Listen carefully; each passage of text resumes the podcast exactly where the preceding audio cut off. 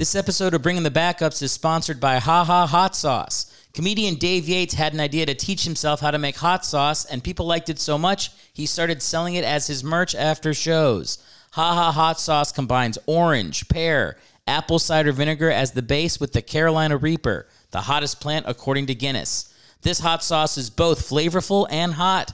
If I had to pick two things I want my hot sauce to be, it's flavorful and hot in that order. Pick up a bottle from Dave Yates after a comedy show or visit hahahotsauce.com. This episode is also brought to you by the Kennedy Space Center, America's number one NASA tourist attraction. Come on down to Cape Canaveral to see the Space Shuttle Atlantis, the Red Planet, and even a rocket launch. You can also visit their brand new exhibit on extraterrestrial life called Times We Fucked Aliens.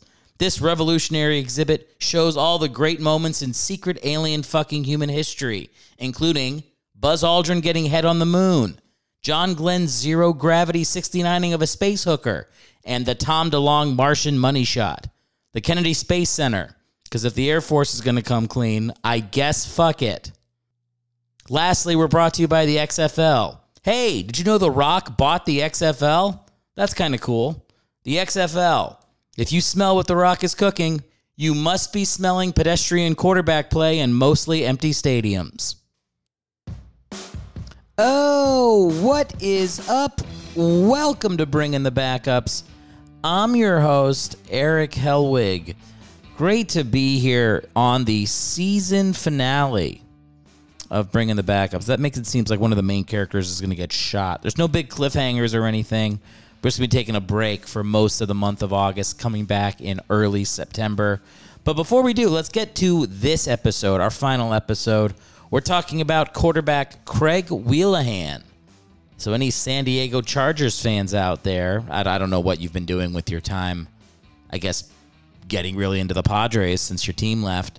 I don't know. Maybe you're still traveling up to LA. It's weird. It's that your team moved too close to where you used to be. But whatever, it doesn't matter. Craig Whelihan's the quarterback on the show today.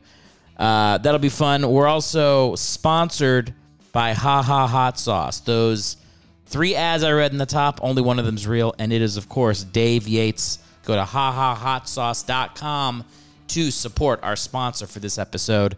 The guest we're talking to today is Brett Lauren. He is a former uh, minor league baseball pitcher and a current podcaster for the Too Tall Sports podcast, which you can catch on Apple, Spotify, and YouTube. You can also follow Brett at Too Tall Sports on Twitter. That's the best place to catch him there and see updates for the show. He has a great show. All of you, I hope you take the time to go check it out. You will enjoy it. Here we go. Let's gonna we're gonna get right into the episode. I'm excited. I'm thinking maybe for season two I don't do that. Oh, what is up thing? Because sometimes I'm like in a weirder mood and like it feels fake, and to be like, oh, what is that? If I'm not really feeling it, you know. But then it would also be if I just came with my mood and I was sad and I was like, oh, what is up, everybody? Then that would be weird too. It feels like I feel a little pigeonholed into it. You know, I guess this is the kind of thoughts you have when a first season of a podcast is coming to an end. What am I going to do moving forward? Well, look, all those answers will be settled soon enough. But for now, enjoy the final episode of season one of Bringing the Backups. It is a ha ha hot episode. Fuck me. God, I hate that I did that. I got to do a second take of this one, cut that joke, right? That can't be in the season finale that I do what I just did. And then all this time spent talking about it, there's no way this is going to make it too. Obviously, I'm going to edit this out. Enjoy the show. This is Bringing the Backups with Eric Hellwig. Oh, season finale, huh? We did it. I love that when if you guys listen to this podcast, you know I, I one of my favorite things to do is go to other people's podcasts who have quit and uh, see them promising how they're going to be coming back in a couple weeks and they never do. But I want to make it very clear that I am not quitting my podcast. All right, I'm taking a little break for the month of August. You know, I figured the best time to put the halts on a football podcast is a month before all football starts back up, right? It's a good time. Take a little break. But you know what? It's not my choice. You know, life has has made some decisions for me. All right. We're going to be doing a little bit of traveling. I've been a couple comedy festivals coming up here. Started a new job, which, you know, I'll, I'll, I'll tell you more about, you know, when we start season two in September. Ooh, teaser. I'll tell you a little bit more about the new job and I'll, and I'll shit more fully on my old one, but I still have to work there for another week. So, hang on season two you know bigger guest hopefully some uh some new elements to the show i wanted to add on you know that'll be fun and uh you know most importantly me shitting on my current job but i can't do it like i said i can't do it now because you know you, you never know who's listening out there huh i need the money i need the money for the Jeez, when I got when's my last day at the at the job? It's gonna be like the 12th or the 13th, something like that of August.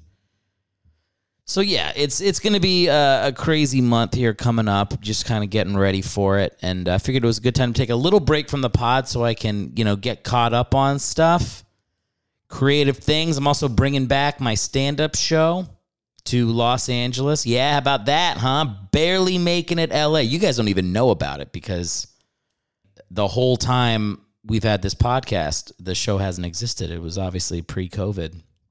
We didn't turn it into a Zoom show because we have self respect, but uh, the show that show is going to be coming back. So when the podcast comes back, we're going to have fun stuff to uh, to debut.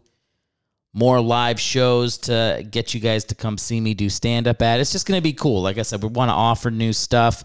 Get the Patreon up, huh? That was another thing that I'm going to get to take a month here to kind of start prepping for that. By the way, if you guys do want to support me so I don't have to work these jobs I don't give a shit about, you can do that. You know how you do it? You go to erichellwig.com and you buy one of those shitty t-shirts I made. Yeah. I sold a bunch of those in the first like month that I opened up the store, but I haven't sold jack uh, since I uh, since I started uh, or since I should say after the first month. But yeah, somebody uh, surprised me, huh? Go on, uh, go get yourself a coffee mug, a t-shirt, little sweatshirt, huh? I got hoodies on there that are pretty nice, a football jersey type t-shirt as well. That's been the the fan favorite so far, I'd say, out of all the the merch that people have bought.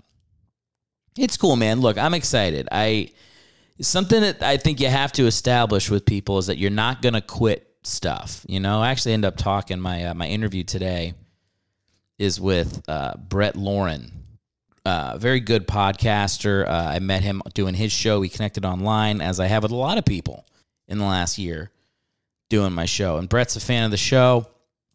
He's got a great podcast himself, Too Tall Sports Podcast. You can follow it at Too Tall Sports on Twitter. And better yet, you can just listen to it. Apple Podcasts, it's on YouTube as well. All this stuff, as always, linked in the bio. If you're on YouTube, scroll down, you'll see it.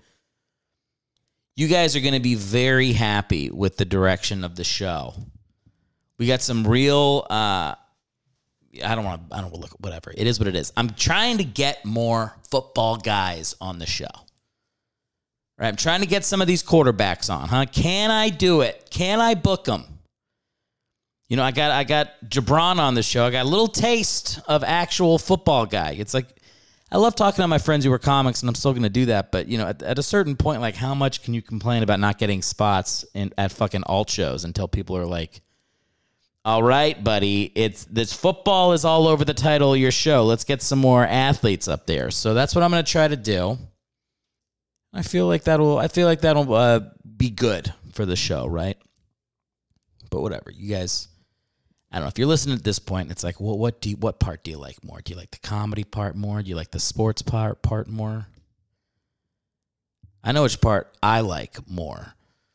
Is the feeling of releasing the episode and then uh, sleeping for 15 straight hours on Tuesday after I release it, being like, fucking got another one done. This thing is a workload. What I'm gonna like, hopefully, this new job I get, gonna make a little more money. And first thing I'm doing is hiring somebody to edit videos. That, oh my God, can you imagine? Edit the audio, edit the video. I just talk into this mic for an hour and then be like, hey, guess what, motherfucker? You fix it. You fix the fact that when I talk, I move my mouth around so the voice, that sound comes in and out. Huh? You feel that? Huh? That's kind of what I do. And usually I got to fix it. I'm not fixing it anymore. I'm going to hire somebody. I got a little list of things I would hire people to do. You know, I'd hire somebody to edit the podcast, I'd hire someone to feed me grapes. That's down the list. But I do eventually want someone to feed me grapes and have that be their only position. Grape man or woman. Although I did say man first, so maybe I'm learning something about myself right now. I wanted to be a man. 35 years old, never too old to learn you're gay, apparently, which is what's happening right now. I want a grape man. Great. So, yeah, new job. Excited about that. Excited to have a season finale. Like the idea of, I think I was kind of toying with it last week or two weeks ago on my episode, I was like, maybe I'll, uh, you know, quit. But then I was like, I'm not going to quit. I want to keep going. I think people are liking this. Enough people are liking it. But I definitely need that month. I need to, like, you know, get some interviews stored up, huh? Do a little bit of banking interviews. I've heard that's the thing that professional podcasts do, unlike me, where I'm like, I need to interview you. The podcast is due in five hours. It's too stressful. Okay. You get a couple in the can. And then you're like, you know, you're like, okay, if I do take a week off, I still got the interview ready. You know, I don't got to stress it as much. So, gonna take this month to get ahead for season two. Enough. You guys are like, how long is this motherfucker gonna describe the process of making a podcast to us? Just do your podcast, Eric. It was an interesting week for uh, sports. We learned that quitting is the bravest thing you can do while in competition, which is, yeah, I, I didn't know that. You know, you gotta you know, I always thought the bravest thing when those uh, soldiers took Normandy was those guys that stood in the front and uh, took a couple to the forehead. But apparently, the braver thing was people cowering in the back that never got out of the boat. Does everybody get what I'm referencing? Of course, I'm I'm joking. Of course, that's not an exact way to say it. The whole whole Simone Biles thing was so rot. It's like everybody's like, just draw your battle lines. It's like you're either this or you're that. It's like there's no middle ground. Nobody listens to anybody else. Everybody pretends like they have the strongest, most like extreme position, and anything that's not exactly lined up with that is horseshit. It's like that's just not how the truth works. The truth is complicated. It's messy, you know? Like, how often do I come on here and bitch about going to therapy? Okay, I'm not somebody that hates on mental health, but it's like we still do shit in sports that's not good. Like, like should people people be allowed to write articles about athletes? That's not good for mental health. Somebody criticizing you. Okay, we talk about it on the podcast a little bit with Brett, but booing, huh? Booing it seems like a thing that maybe we should make illegal at games, huh? It's like like we sh- there's got to be a there's got to be a way to respect mental health and also let it be fucking sports. Like I can't remember where I heard this, but it was somebody was saying to me recently. Oh, it was my therapist actually. It's my my therapy this week was just complaining about Simone Biles. or trying to understand it, trying to get my head around it, you know, and like not just have a here's my reaction day of. It's like you think about it. You're like, what is the other side saying that I can understand? my therapist said it. I thought it was smart. She goes like, it seems like society is valuing less and less what we've traditionally valued in sports. And I'm like, that is fucking true. That's true. And it's it's a weird thing because it's like I I love sports. Obviously, that's what this podcast is about. And you uh you gotta find that middle ground where there's like a place where you don't have to call somebody a fucking piece of shit if they decide that like their whatever their mental health is taking a too much of a toll on them or something but also at the same time like we don't need to like carve a statue for them for bowing out of the olymp like there's a it's like you can just like support somebody but also be fucking real like words have to mean something what is brave hang on let's just let's just google brave real quick hang on let me Brave definition. All right. Brave. Ready to face and endure danger or pain, showing courage. All right, there we go. So, what people are saying, like, she was brave for saying it was her mental health in the press conference. I guess that's true. I guess there's a part of that that's true. I don't think the act of quitting is brave, but you could say the the act of like being honest about why you quit is brave. So it's a little bit of both.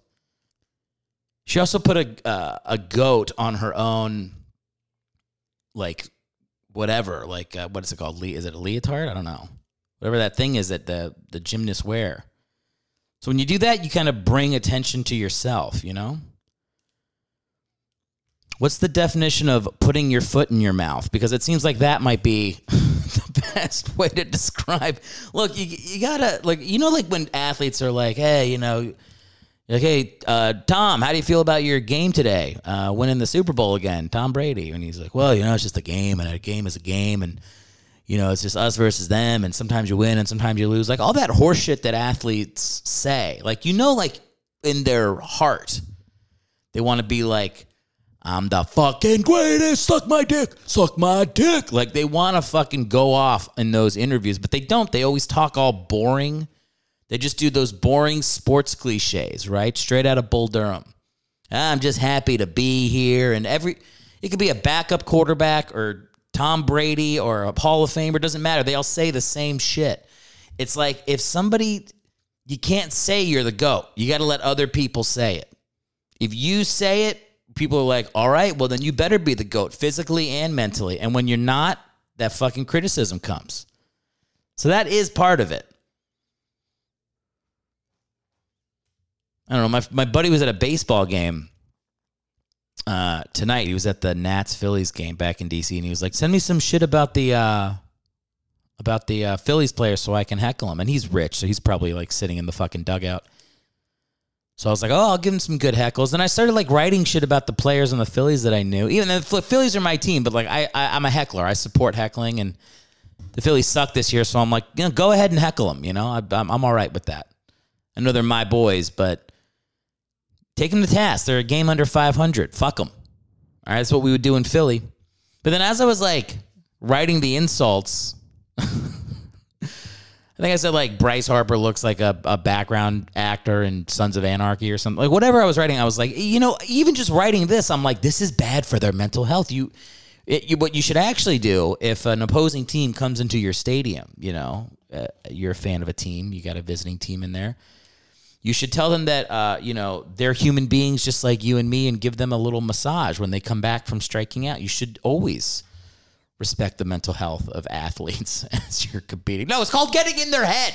It's called saying, I'm going to fucking dominate you mentally. That's what it is. I'm we're gonna work that's a, it's called a home field advantage. It's but it's it's detrimental to people's mental health. I mean, am I crazy? What what is it to boo? What are you what is boo what does that do to you? We're not supposed to boo anymore?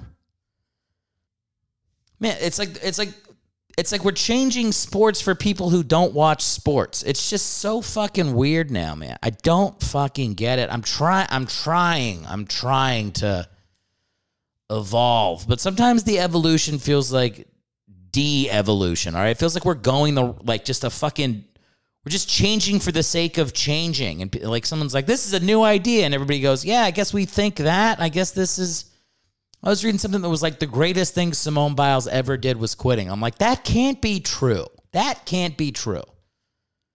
And I haven't even mentioned the fucking quarterback. the quarterback's Craig Whelihan, huh? You got any any Whelihan fans on here? He's apparently he's a he's a ref now for high school football. I uh, just read that article, and then I uh, janked.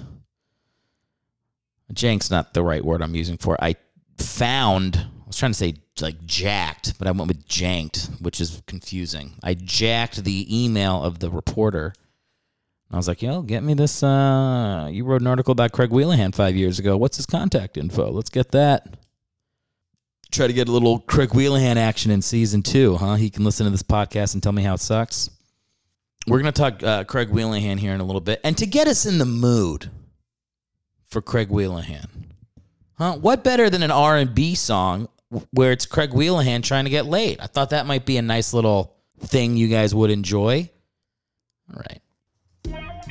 Baby, I'm about to tell you about a real man. And his name is Craig Whelihan. Not a lot of men treat the ladies right under the sheets. But my man Craig Whelihan makes it look like a small feat.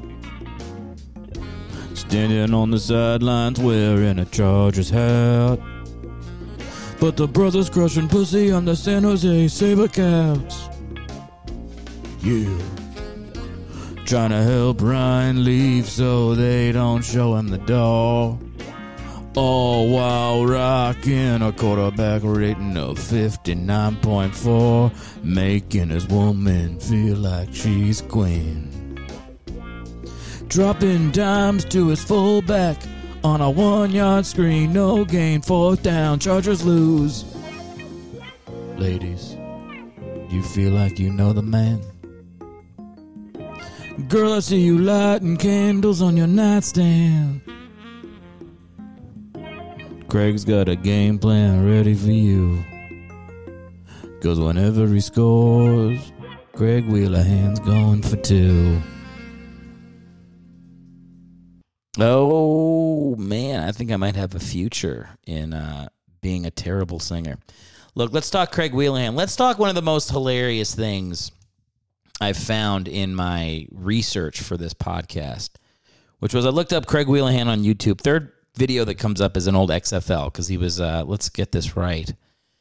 His XFL team in 2002, he was on the Chicago Enforcers as a backup, primarily a backup for uh, what's his name? It was Kevin McDougal. It was like a former, I want to say he was an uh, Oregon quarterback. But uh, anyway, like for some reason, like the the little title on the YouTube video is like Craig Whelihan game, but he he's like a backup. He throws like two passes in it. But it starts. It's the XFL, and so it starts, and it's uh, Matt Vasgersian, who's like a baseball guy, is like the head announcer, and then he does like the. But I tell you what, this game's going to be good. The, Chicago's got a good ground game. They're going to have to do something about it, and that's where I bring in my co-host. And then it, the camera pans over, and it's fucking Jesse the Body Ventura doing color like play by play was truly hilarious because like if you guys know Jesse, oh yeah, it's me, Bob, it's me, brother. Like just like the Hulk Hogan knockoff. And he's like, they always do like the thing where the announcers at the beginning of the game they sit like shoulder to shoulder real close. But Jesse Ventura is like eight times the size of Matt Vasgersian. It looks like he's doing play by play with like the giant from the green bean can. Like it looks insane. and also Jesse Ventura doesn't have like a, a he's like me. Like I feel like he just talks loud and doesn't realize he's doing it, but he's like screaming into the mic. It's in a booth talking into a microphone. Some people just will all the public training and like will never matter. Like they're just to scream into microphones. It's the wrestling training. I feel like Hillary Clinton used to do that too, where she would just be like yelling into the mic, and you're like, it's a mic. You don't. You can talk like this, and people hear you in the mic. But I'm telling you, it's like a wrestler's thing, a wrestler slash bad politician thing, where they don't use the mic right. So it's hilarious. And then it pans over to like I guess they're like field guy who's like in the booth. I guess XFL they do it different. And I'm looking at the field guy talking. Like I wrote his name down. Hang on, let's get it. Mike Ad Adamle. Who give, Who cares what his name is? I'm looking at him. I'm like, I know that guy. I know that guy. Where do I know him from? And then it clicked. He was the fucking guy from American Gladiators. Dude, the XFL rocked. It needs to come back. I would just love that. I just want. I, I would want to watch. I would watch a game right now if they were still doing that, and they still have like a wrestler doing the play-by-play. The first guy's got to be normal. It's got to be like Cris Collinsworth, and he's talking about you know the, you know whatever the San Antonio Alamo men, whatever stupid name they have for XFL teams, and then he's like, "All right, I tell you what, I'm bringing my co-host. Here's Sting," and he's like, "Oh yeah!" Like that's that's what you want I know I did uh, the fucking Macho Man there instead. Oh yeah, But Sting is funny if he's in his face paint. Yeah, and then like be like, all right, and then for our play by play, we're going to the guy that used to host Legends of the Hidden Temple, some other show Eric watched when he was eight. Our play by play announcer is Olmec, the the the stone talking temple man. it was great. Anyway, I ended up watching like 30 minutes of an XFL game. And now it's 9.30 the night before the podcast is due. I'm to be up till 2 o'clock in the morning. And the XFL is to blame, all right? I, I love it. Whoever's posting these full XFL videos, keep it keep it going. They are great to watch. You always see like a kicker, and you're like, I think that guy kicked extra points for the Dolphins in 2008. But there he is. You know, there's Olindo Mare's got to get paid somehow, and that's what they do in the XFL. You know, bring back, bring back football leagues. Bring them back. I know Doug Flutie's got one coming now. He's bringing back the USFL. Is that right? United States Football League. Yeah, more, more, more, more. Craig Whelihan. All right, let's get to it. Craig Whelihan, good man. Listen to this roster of teams. Drafted by the Chargers in 95. Stays through 98. He's the he's terrible. He's 2 and 12 as a starter. 14 touchdowns, 29 picks, under 50% completion. Uh he's pretty bad. Then he he gets he's on the Raiders for a preseason in 2000, but then listen to his lineup after this. The Memphis Maniax, which I think that's got to be one of the uh, XFL teams. Then he goes to the Chicago Enforcers. Then it's the Orlando Predators. I think now we're getting into the Arena Football League. Yeah, he's there for two years. Then he's the Indiana Firebirds, back to the Orlando Predators, the Las Vegas Gladiators. Then in 2007, at this point, he's 37 years old. He's the backup for the San Jose Sabercats. I love that. And then uh, they win the title, the Arena Football League title. Good for them. They win the Arena Bowl. So he's like, this is a dude that was like, I will play until the last person stops calling. That's look one, two, three, four, five, six, seven, eight, nine. That's nine teams. And you know how cool that would be? to just get to do that for 14 years. You go to nine different cities and get to, you know, fucking hang out on a football field. Yeah, some of them are arena football fields. You know, it's not a real, it doesn't mean anything, but it's still fun. It's still your life that you get to play football. I mean, I, I don't know. I, I love these journeyman, uh, these journeyman quarterbacks who who are dipping in and out of different leagues. That's when you're really like it's too bad he didn't get like some CFL in here because that would have. I think I've seen people do CFL, NFL. I've seen people do NFL, XFL. I've seen Arena Football League in there. I know there was an indoor football league for all, but I've never seen somebody work in CFL with that too. I think we actually talked about it with Jabron. It's too much of a uh, adjustment to playing Canada because the game's too different. But whatever. Look, let's let's talk about uh, one game that I actually did watch, and I loved it. This was uh, the, so Ryan Leaf is imploding in 1998, right? First round pick, and he's just throwing picks and doing drugs, doing whatever he did to not have a good career. And you know, God bless Ryan Leaf. I guess he's getting his uh, he's gotten his life back together. I just I see him doing like spots on TV now, and he looks like healthy. So it's like, all right, good. Didn't die. Happy for him. Got his money let his demons play some football for the Chargers there for a little bit, and then you know, put it together in the end. Good for him. You know, the race is long, and in the end, it's only with yourself. So, way to go, Ryan. Way to turn her around. That, that's not an easy ship to move. But anyway, Ryan Leaf, uh, you know, being a, a, a, fuck up, really does give Craig Whelihan a little bit of a uh, little bit of fucking run there at the end of that shitty Charger season, huh? Week 11 and week 12, he starts back to back games and goes 2 and 0. I'm talking a 14 13 victory in San Diego against the Ravens. Huh? Not bad. I mean, two years later, the Ravens win the Super Bowl. So that's basically like Craig Whelihan winning the Super Bowl. That counts as one of his come from behind victories because they uh, they score a touchdown in the fourth quarter to win 14-13. Then the next week, it's Marty Ball. Chiefs come to town. And who do you think foils their plan? Who do you think steps up and tells Marty Schottenheimer to fucking bend over? It is Craig Whelihan. They won 38 to 37. He threw two touchdowns, only one interception. This is this I'd say this is probably the highlight of his career. He throws a touchdown pass. Who did he hit? I wrote it down here. Charlie Jones for a touchdown with like 10 seconds left in the fourth quarter to go up 38 37. You could kind of see, like, you watch like the little replays of Craig Whelihan touchdowns. This dude gets into it. This dude is really like a, he's like a fiery guy.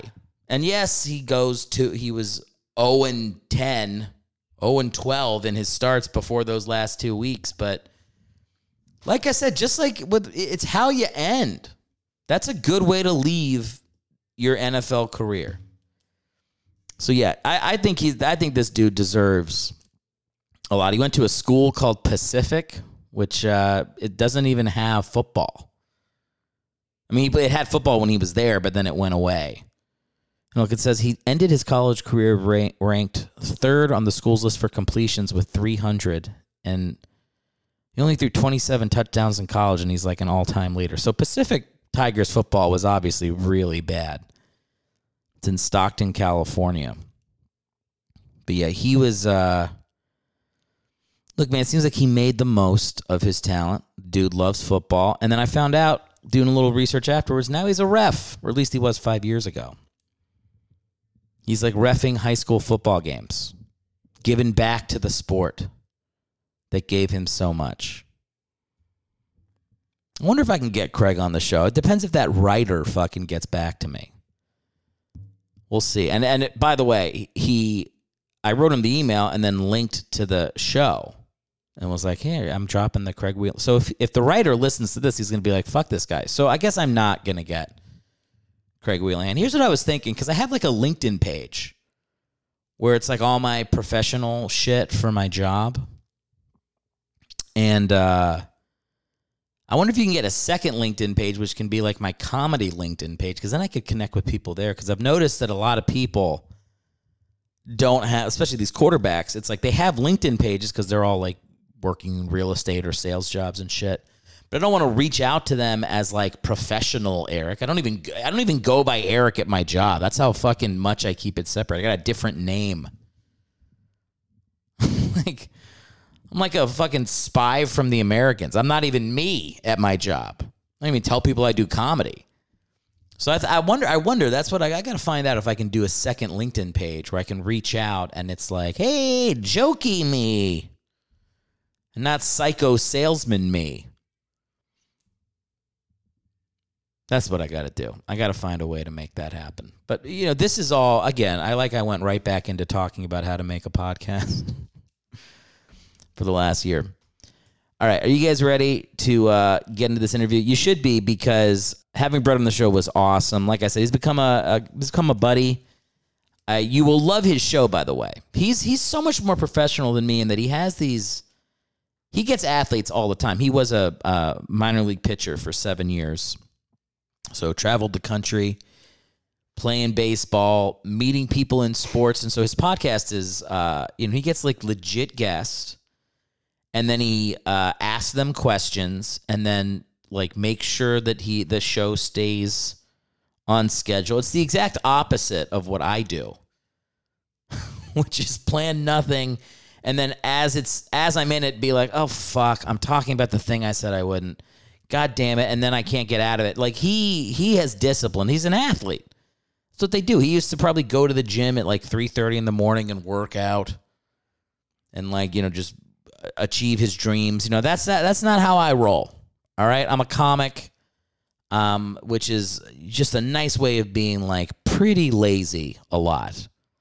But I think you guys are going to really like uh, the conversation I had with him. He's got a perspective on uh, sports, and we even do get into the the Simone Biles stuff too. And you can see him I'm just like copying his thought. I'm like everything he says is now my opinion. That's that's usually me. It's like if you make a good argument, I now think what you think. I'm uh, that's one thing that I think people like about me from both sides is like you can change my mind pretty quickly. I've done very little research. But anyway, like with that said, we're going to get to the interview and then after that, it's going to be a little break. This is your season 1 Eric's first part of the podcast finale. Hang with the show. Don't leave. Stay subscribed. You're going to see uh, episodes popping up uh, beginning of September. And I might even do a couple little preview things uh, later in August to just kind of get people ready and excited. Like I said, I've got a couple things in the works for the podcast that I do think you guys are really going to dig. And uh, it's going to be great. Like I said, in it for the long haul here. So, you know, maybe next time you hear the podcast won't be so echoey. Get a little bit of soundproof and foam up in here. So yeah, look, let's uh, let's get into the interview. That's the third time I've said that. At Too Tall Sports on Twitter to follow Brett Lauren. Listen to his podcast, Too Too Tall Sports Podcast. As I was saying before, Spotify, Apple Podcasts, YouTube, anywhere you can find it. Thanks for hanging out for season one. We'll see you after the interview in about a month.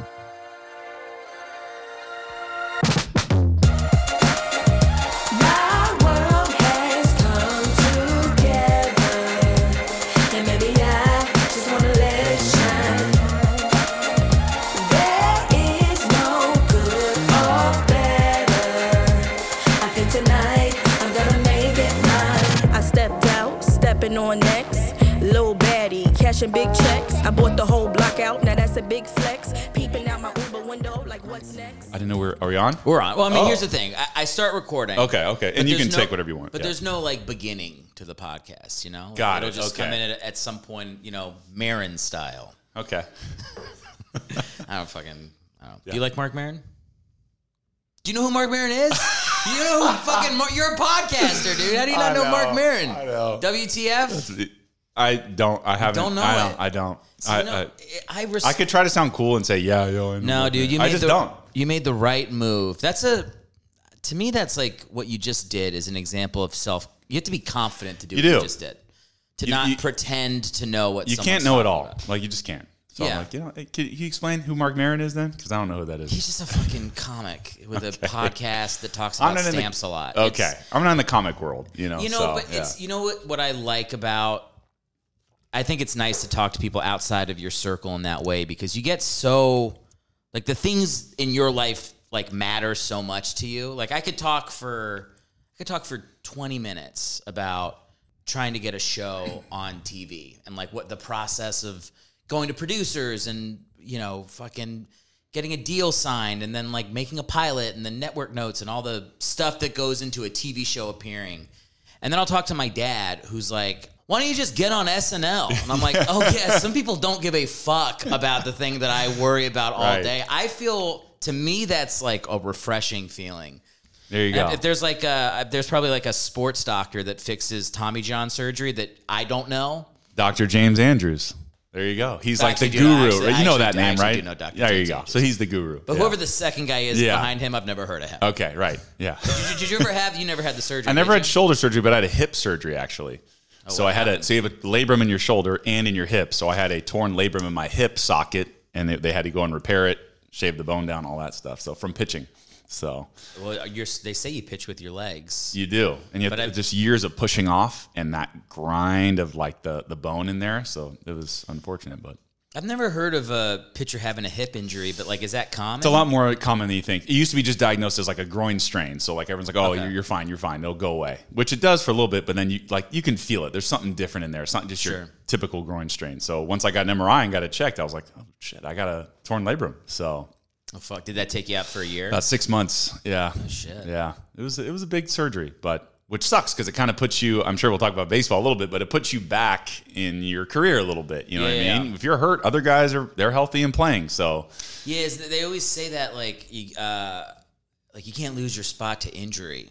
I'm like, who you the fuck- totally Who can. the fuck says that? It's like actually like a serious person. Yeah, unless you're like you have a huge contract where obviously they're going to come back and be fine. Tell that to Drew Bledsoe. Right. That dude had a big fucking contract. Oh, yeah. But like, see, they did it right. Nah, I'm not going to talk about Nick Foles. It's too early in the podcast. I almost went into my fucking rant, but I won't do it. Are we, can we, are we going to talk about Tebow today? We can talk about. I remember you getting really fucking worked up about that yeah. when I did. Your saw you talked about, or you talked a little bit about like the comparison to somebody else, Danny Wuerffel or something like that. Dude, they are Yeah. very similar. Yeah. they are very similar. Yeah. I, we should talk to. I think my list, my listeners. Uh, my wife shows up on every podcast, either walking in. You coming over here was a. Uh, I, I forgot how to be an adult today. I got off of work at 1.30. I'm just just being real with the listeners. I, I appreciate that. and uh, I came home, get home at like two twenty. Liz is like, "Hey, so what are you doing today?" I was like, "Oh, I'm doing the podcast at 3.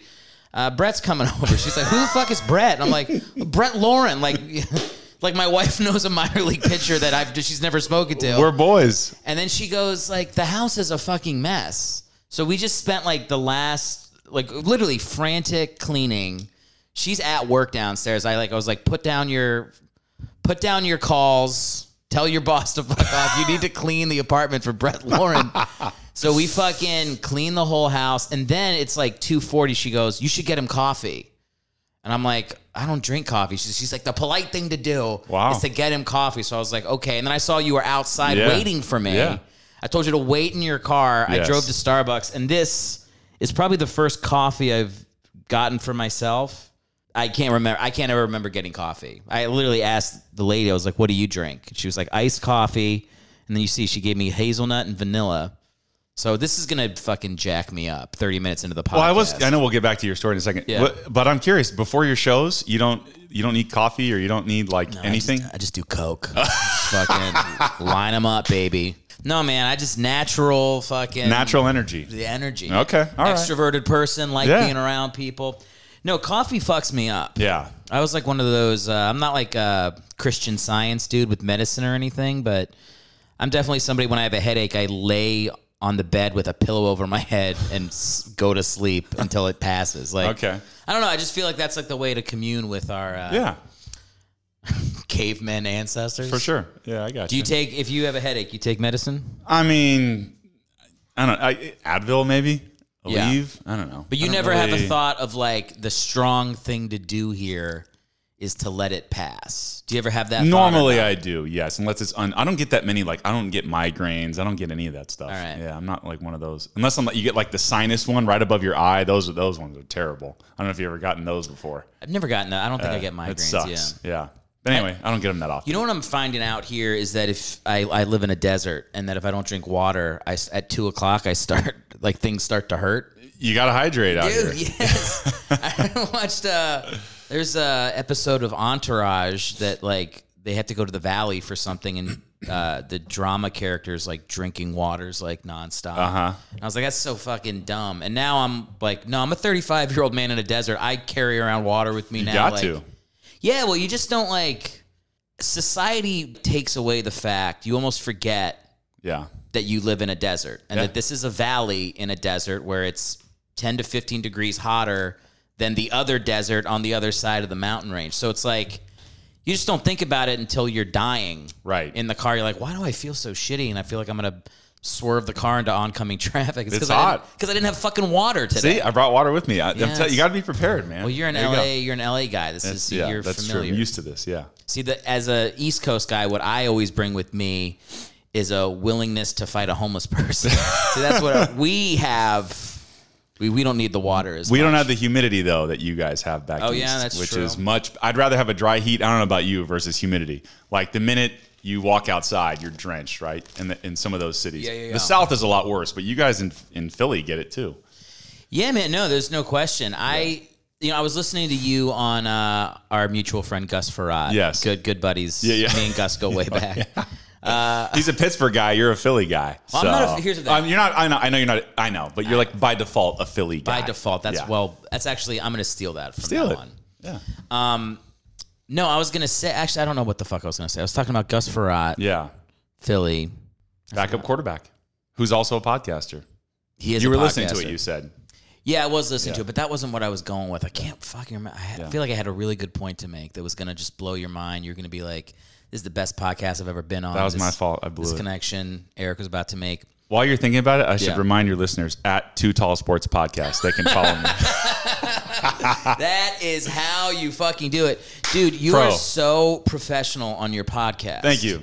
Like I've every time I listen, like you got like the the music. Did somebody make that music for you? Yes, I have a. It, I, I have to full disclosure. One of my buddies is really good at like the tech and audio side, and he does my editing and all that stuff. So I just get to focus on booking my guests, writing my scripts for my episodes. The professional part for me is like the structure of it. It's- Yeah. I do. I, I love your style because also winging it is also fun too. You know what I mean? Like not Yeah, so, yeah. but you know what I mean? Like I don't know what you There's mean. a freedom of that. Yeah, yeah. Mine is much more structured. If the guest says something I like, I'll follow up and like, all right, or do I do we need to move on? You know what I mean? So I'm always Yeah. watching the clock of like, all right, how long are we taking on these? But I do try to be professional, even though I have no broadcasting background, any of that stuff. But I'd like to see a future in this some way. So I'm just trying to network with as much and many people as I can and see where it goes. Well, dude, when I watch, uh, just looking at like the names you get on your podcast, it's like I'm seeing you get like bigger and bigger people. It's like Getting it's better. fucking Yeah. That's the thing. It's like how do you build the whatever it is, the cachet to get pe- the people you want on? It's Yeah. like you just have to. Sh- we were talking about people quitting, yes. which uh, is always hilarious to me. It's like one of my favorite things. Is I think the average podcast goes seven episodes. They say that's like the threshold. If you Yeah. get past that, you got a chance to like you, you're really committed now. You know what I mean? But a lot of them don't get there. Whether it's because you got a co-host and you're not on the same page, or you're just really not that into it and you can't commit to the schedule. And you and I, we talked about this pre-show. Like during the pandemic, pushing through, we're seeing a lot of people fall off just because it's not in them. They don't have that. Yeah, yeah. Whether it's mental toughness or whether they're really committed and they were just kind of doing it on the side, like. So yeah. the idea of putting it out and like sticking to the schedule that's the, the hardest part is that it's not even if you are doing a podcast on a topic you fucking love Yeah. at some point you're gonna go oh my god there's another episode due out in three days god damn it the pushing through that is the work because Right. once you i think established in people in like your listeners mind like this is gonna be here every tuesday every other tuesday whatever your It becomes a is. routine. It becomes a routine and it becomes one for them too. I think about because I've had episodes where I'm like, man, nobody fucking listened to this one. And the next one it goes up and I'm like, why aren't they listening to all of them? But then I think of my favorite podcast, you know, Mark Maron, the Yes. one you and I share. I love it. Love that show. And I don't listen to all of them. I listen to like one every 10. Like Right. I don't wait for it to download. I just it's on my phone and when the mood strikes me, oh, I like that guest. And I fucking dip in, dip out. That's how people Yeah, I think that's the Yeah. problem with interview shows is that if people don't recognize the name right away, they may not listen. Yes, so for sure. they will phase out and not. It's like ah, I can skip that one. I will say what I started doing is that the first I like to give some opening thoughts now. So I started with more of a monologue, first five minutes of my thoughts in the beginning. So at least people, if you don't know the interview, you can come for that. You know what I mean? Like you can come to listen to me for my opinions because otherwise. Why would someone come listen to me, right? If unless you don't know me, like I didn't play in the big leagues, I played in the minors, but like I'm not a big name at all. But now it's like outside of the interview, why would someone come listen to me? So I need to start giving my thoughts because I feel like I have credibility, at least in baseball, to talk about those topics. Yeah, yeah. And basketball, I'm a huge basketball guy too. So it's like give them a reason to come listen, basically. And we're gonna get to that Yes, as soon as I let my dog into the room. I can hear Yeah, him. please he do. needs to get into the sun. Hang on for two please seconds. do. Yeah, he likes to fucking chill right there. Okay. That's my guess. Gordon, come in. Check him out. There you go. Must, he's not used to people around. Yeah, he gets very excited to meet new people. You're good. Gordon, where are you going, buddy? So he's still. We just moved into this place. Yeah. As you can tell, there's nothing. Also, you're the first person to do the podcast in the new. Oh, really? We moved here a month ago. Oh, nice. Okay. But also, like the no decorations on the wall. I'm a Yeah. little self conscious that you think I'm like I'm murdering people in here. It's very. I don't care, man. Honestly, I'm happy. Like we could have done this on Zoom, but I'm happy that we're doing it in person. It's Yeah, so yeah. much better in person. I'm trying to stick to that too because I've had people. I've invited some LA uh, people to come do the show recently, and they're like Zoom. I'm like motherfucker, we live in the same city. Right. Like, let's get over this. Yeah. we can't be together thing. Right. You know. Yeah, I haven't done any of my interviews in person, so I'm I like I'm glad that we get to you know. Are you gonna start doing that? It depends because some of the people just don't even live in the area. So I'm kind of reaching for people all over the place. Um, Yeah, yeah. If they're in Orange County, then yeah, probably. Or even LA. Like it took me an hour and a half with traffic. Let's kind of expected that to get here. We I could totally do that, but Yeah. um, just kind of depends. We'll see, man. I, uh, I I would love to get it. Eventually, I'm like, maybe make this a fucking YouTube show. Do like I I, think got, you I got the man. wall here. I could do a. I don't know. Who who cares? It's like it, it'll be what it's gonna be. Like Right. I think this is the this might be the season finale episode with you. Really? It's possible, or you're somewhere in the second season. Okay. Now the audience knows my trick. I bank interviews. All right, I'm gonna probably you have get- to. Little known secret. to. You have to. Yeah. You have to have some uh, heat. Uh, I guess some ammo. You know, for future. Exactly. We're for the audience. We're recording this in 2017. uh, I'm not married to Liz yet. Yeah. right. Yeah. How? No, we're booking. We're what are we doing this? It's January. Ju- It's July. July. What's July today? 30th, yeah. All right. Now, but that's I'm going to cut that out. Obviously, I can't let the audience know that. I think it's well. Yeah. Go ahead. if I air this in like like- in December. Of No, no. Usually, I don't know about you. Like, I have at least two or three in the vault, which is like two or three weeks out. So it's okay. If I record in June and I release in July, it's not that. Unless something crazy happened between then, I don't think that's a big deal. Yeah, yeah. But yeah, go ahead. Do whatever you got to do. Um, talk to me about Jimmy John's. What do you want to know? Are you still doing it? No. Okay, that I did it for three years. I was owner operator out here, so I- I'll give the backstory. I Give the guess. backstory, Okay, so sure. I played in the minor leagues for seven years, and a lot of my teams I played for were either in the Midwest or the South, and so there were a lot of. It's kind of a more popular brand in that those parts of the country, and the coolest thing ever was they were kind of the only game in town that would deliver sandwiches if they were within five minutes to the clubhouse, where it's like, oh, I can get a sandwich like that. No one else was doing it then, and this was like you know ten years ago. Now everybody does delivery in some capacity, so they're no longer the only game in town.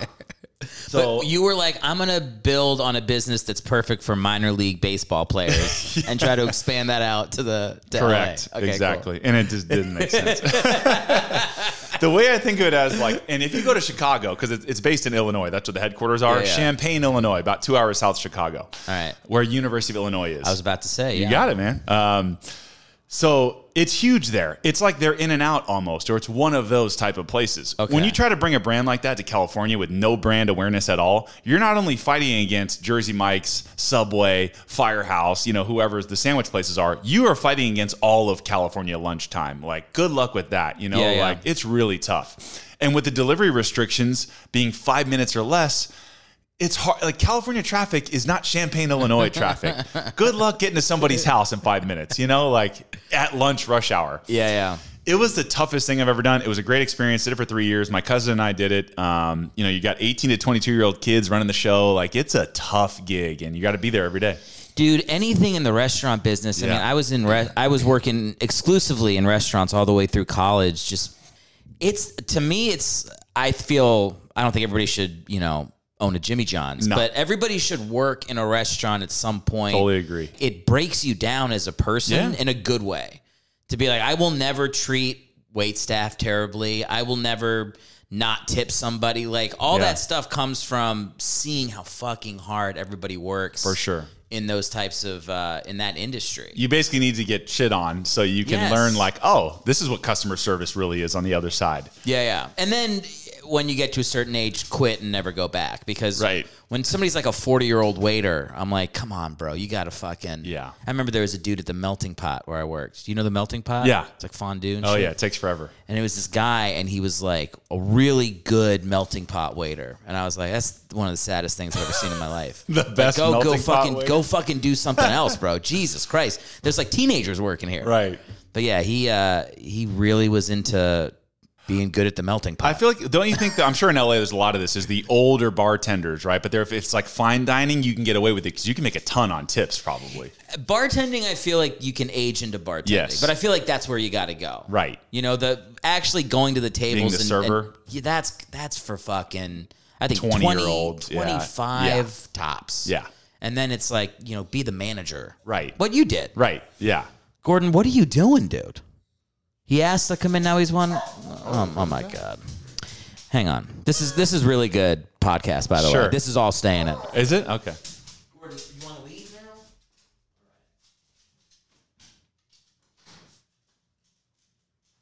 now? he was going to think about it gonna think about it. and then come back. Yeah. As soon as you close the door, I'm Right. talking to the mic. Now the listeners know uh, know Gordon. As soon as this motherfucker comes in the room and you close the door behind him, he wants to leave. Right.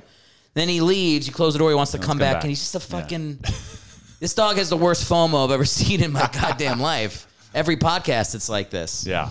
Anyway, uh, no, I I do think restaurant. It's important when you're younger to have some exposure to it or some type Yes. of customer service, you know, whether it's hotel or, you know, valet, like something like that, you know? Did you do anything like that when No, you were? 'cause I was playing baseball. So that- that's why. That's got why away you with fucking it. did it when you were in your. I got shit on with the failure and adversity of baseball. That was enough. Yeah. I did. What was the first job I had? I was at the Rainforest Cafe when I was 17. Used to be really cool when I, when you're a kid, man. Oh, when when that rainforest thing would happen, loved it. So I used to. Yeah, it's the worst place to work. Obviously, like you, you can imagine. And because I was so young, they would put me on, you know, young waiter or whatever. I was Sure. new. They would put me on kids' night every fucking Wednesday. Brutal. This is at the Rainforest Cafe in D.C. Okay. and uh, the kids ate for 99 cents. So these moms would come in, they'd order a, a fucking Cobb salad, they'd bring 12 kids on a birthday party. The entire bill was $18. They'd stay for three hours, they'd scream to see the dory fish. And then you would literally walk, I'd walk out with 20 bucks in my pocket after waiting on like tables and tables of kids' birthday parties. It That's was brutal. miserable. That sucks. The only thing we the only thing that was fun about it was you can the controls for the rainforest are in the back, like the volume Oh. on everything. So if a table was hanging out too long, you could go in the back and just turn up the gorillas or the elephants or whatever section of the restaurant they were in. No So, way. so I used to go back if a table was hanging out, I would just turn the gorillas up to like a ten, and then wait oh. five minutes, and there'd just be a gorilla screaming like, the mom's like, "Check, please." You're like, oh, "Okay, sorry." Get the check, turn it down.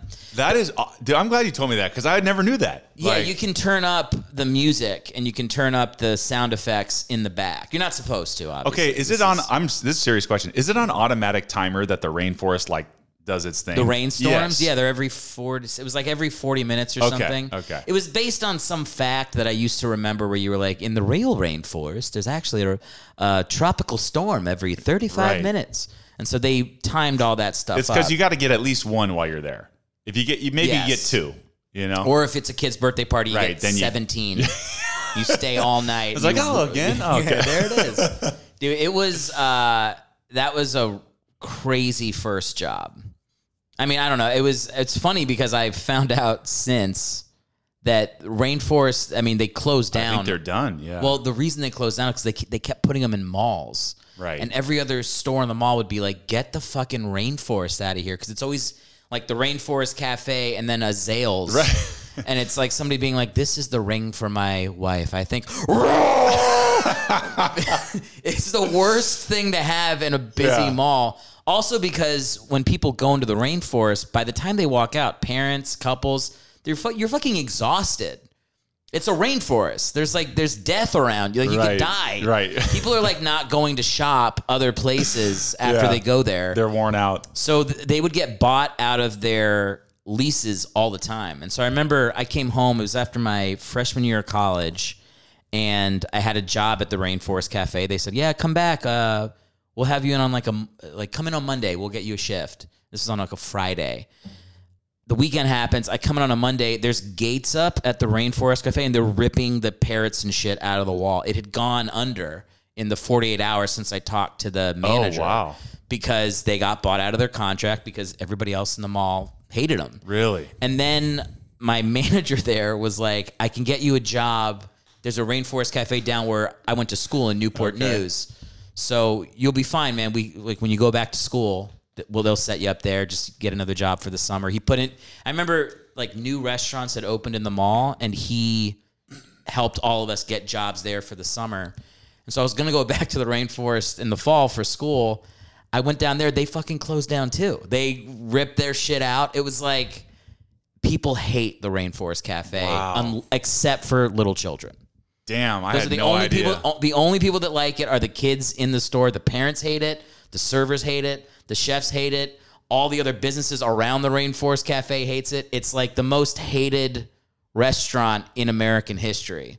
There's a small part of my childhood that is hurting. It's right I now. know it's dying. Damn. I know the macaroni and cheese comes in a little plastic thing that you squeeze out like fucking toothpaste. It's not good food. It's a it's a It was for spot. the entertainment, I- though. I it was know. the experience. Brett, I'm really sorry, man. I know this hurts. I don't care. I'm- well, damn. I'm glad you told me about the the funniest shit ever with the volume. You could just turn the gorillas on. It's amazing. It, it was uh it was like it's it's like any people that work in restaurants oftentimes they're young, they're dirt bags.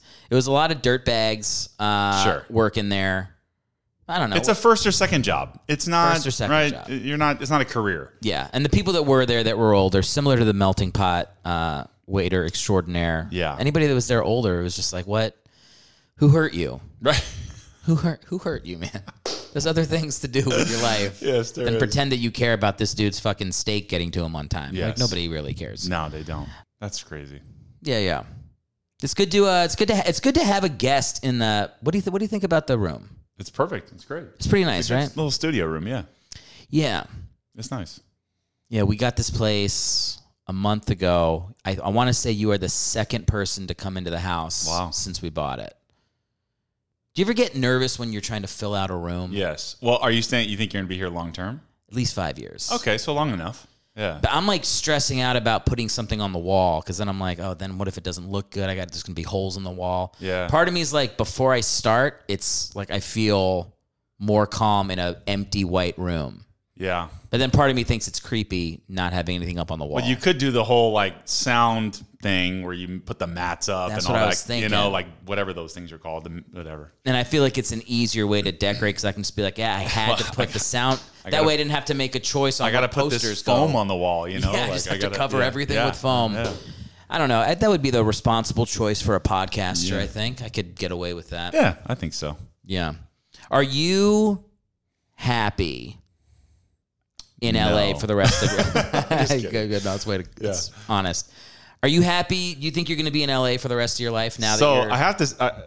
I'm in Orange County. Okay. It's not really LA, right? Is, is I that gotta make. technically not LA County? It's not LA County. it's Orange it's County. So okay. basically, I don't know what the separator is. Like, I don't know if there's. A, you have a bunch of California listeners, or are they from all over the place? They're from all over the Okay. place, but we I don't don't worry about that. Yeah. So basically, like Long Beach and up, theoretically, is all LA County. Okay. Everything below Long Beach, you know, all the way down to like San Clemente is all Orange County for the most part. So Yeah, yeah. I like Orange County because it's more spaced out. Like I grew up there. I always thought, even during my career, I would always come back there because I've seen a lot of the country from my travels. So have you. Yeah. There's no better place really than here. You know, like LA is just there's a lot of traffic. Like if I get into the maybe entertainment type of stuff, or I've been wanting to maybe do voiceovers or stuff like that. Like if, Yeah, yeah, if. I get into that, maybe LA just could by default. But Orange County is the best, man. It's like you get everything.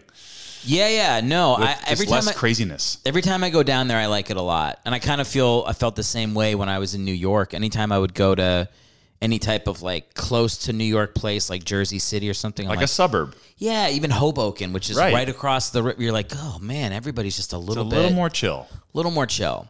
And then eventually, if it's too close, it just becomes an extension of the city at some Right. point. But I don't think that'll happen to Orange County because it's too spread out, It is. like you were saying. Yeah, it's great. I, honestly, like I, the only places I would maybe consider is like Scottsdale, Arizona.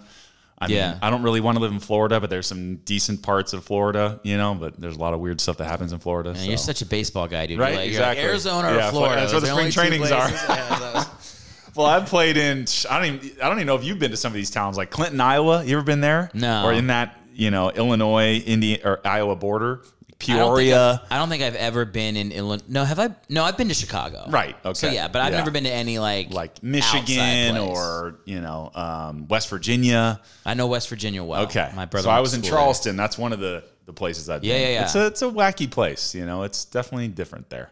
there. Yeah, that's a it's a diplomatic way to put it. Fucking psychos in the mountains with homemade wine. I'm telling you, it's yeah. I remember we went to a. Uh, this is so nerdy, but when I was in college, I went to a leadership getaway Uh-huh. before I went to like my freshman year. I was in a leadership program, and it was somewhere in West Virginia. We had to go and like go rafting and stuff, and we were driving in this bus, and we were going down the side of a hill, and it was so steep that like the where you have to go in the Z pattern for whatever irrigation and stuff and it's backwood it's backwoods west virginia the bus breaks down or something, and so we're just stranded in the bus for like three hours in this West Virginia hill town.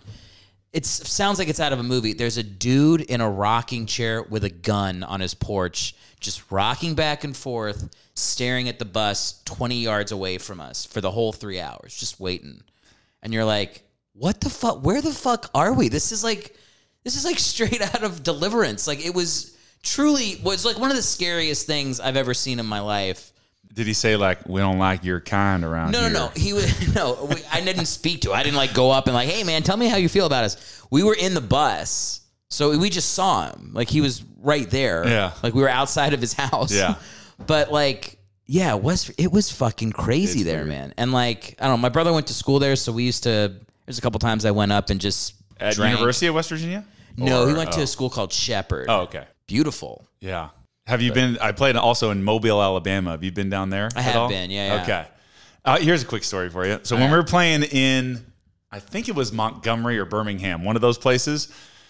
uh, Like we just don't get this kind of stuff out here. Like when I, we were there, we would show up to the field and they had a, a prison like close by, and right. so the work release type of prisoners would be like doing the groundskeeping with the groundskeepers there as part Oh, of their stuff. And then we would show up, and these guys are like in their orange suits doing grounds crew work. And I'm like, ah, this is something I've never seen before. Holy shit. So that They- was weird. Was the prison close enough to like watch the games or no? I don't think so, but I think they were driven there as like community service or whatever Oh, they gotcha. whatever Yeah, they yeah. do. But I was like, damn, there's like inmates on the field right now, like doing grounds crew work. Like you just you don't see that kind of stuff out here. So Uh, that gives I was me- a sheltered California kid.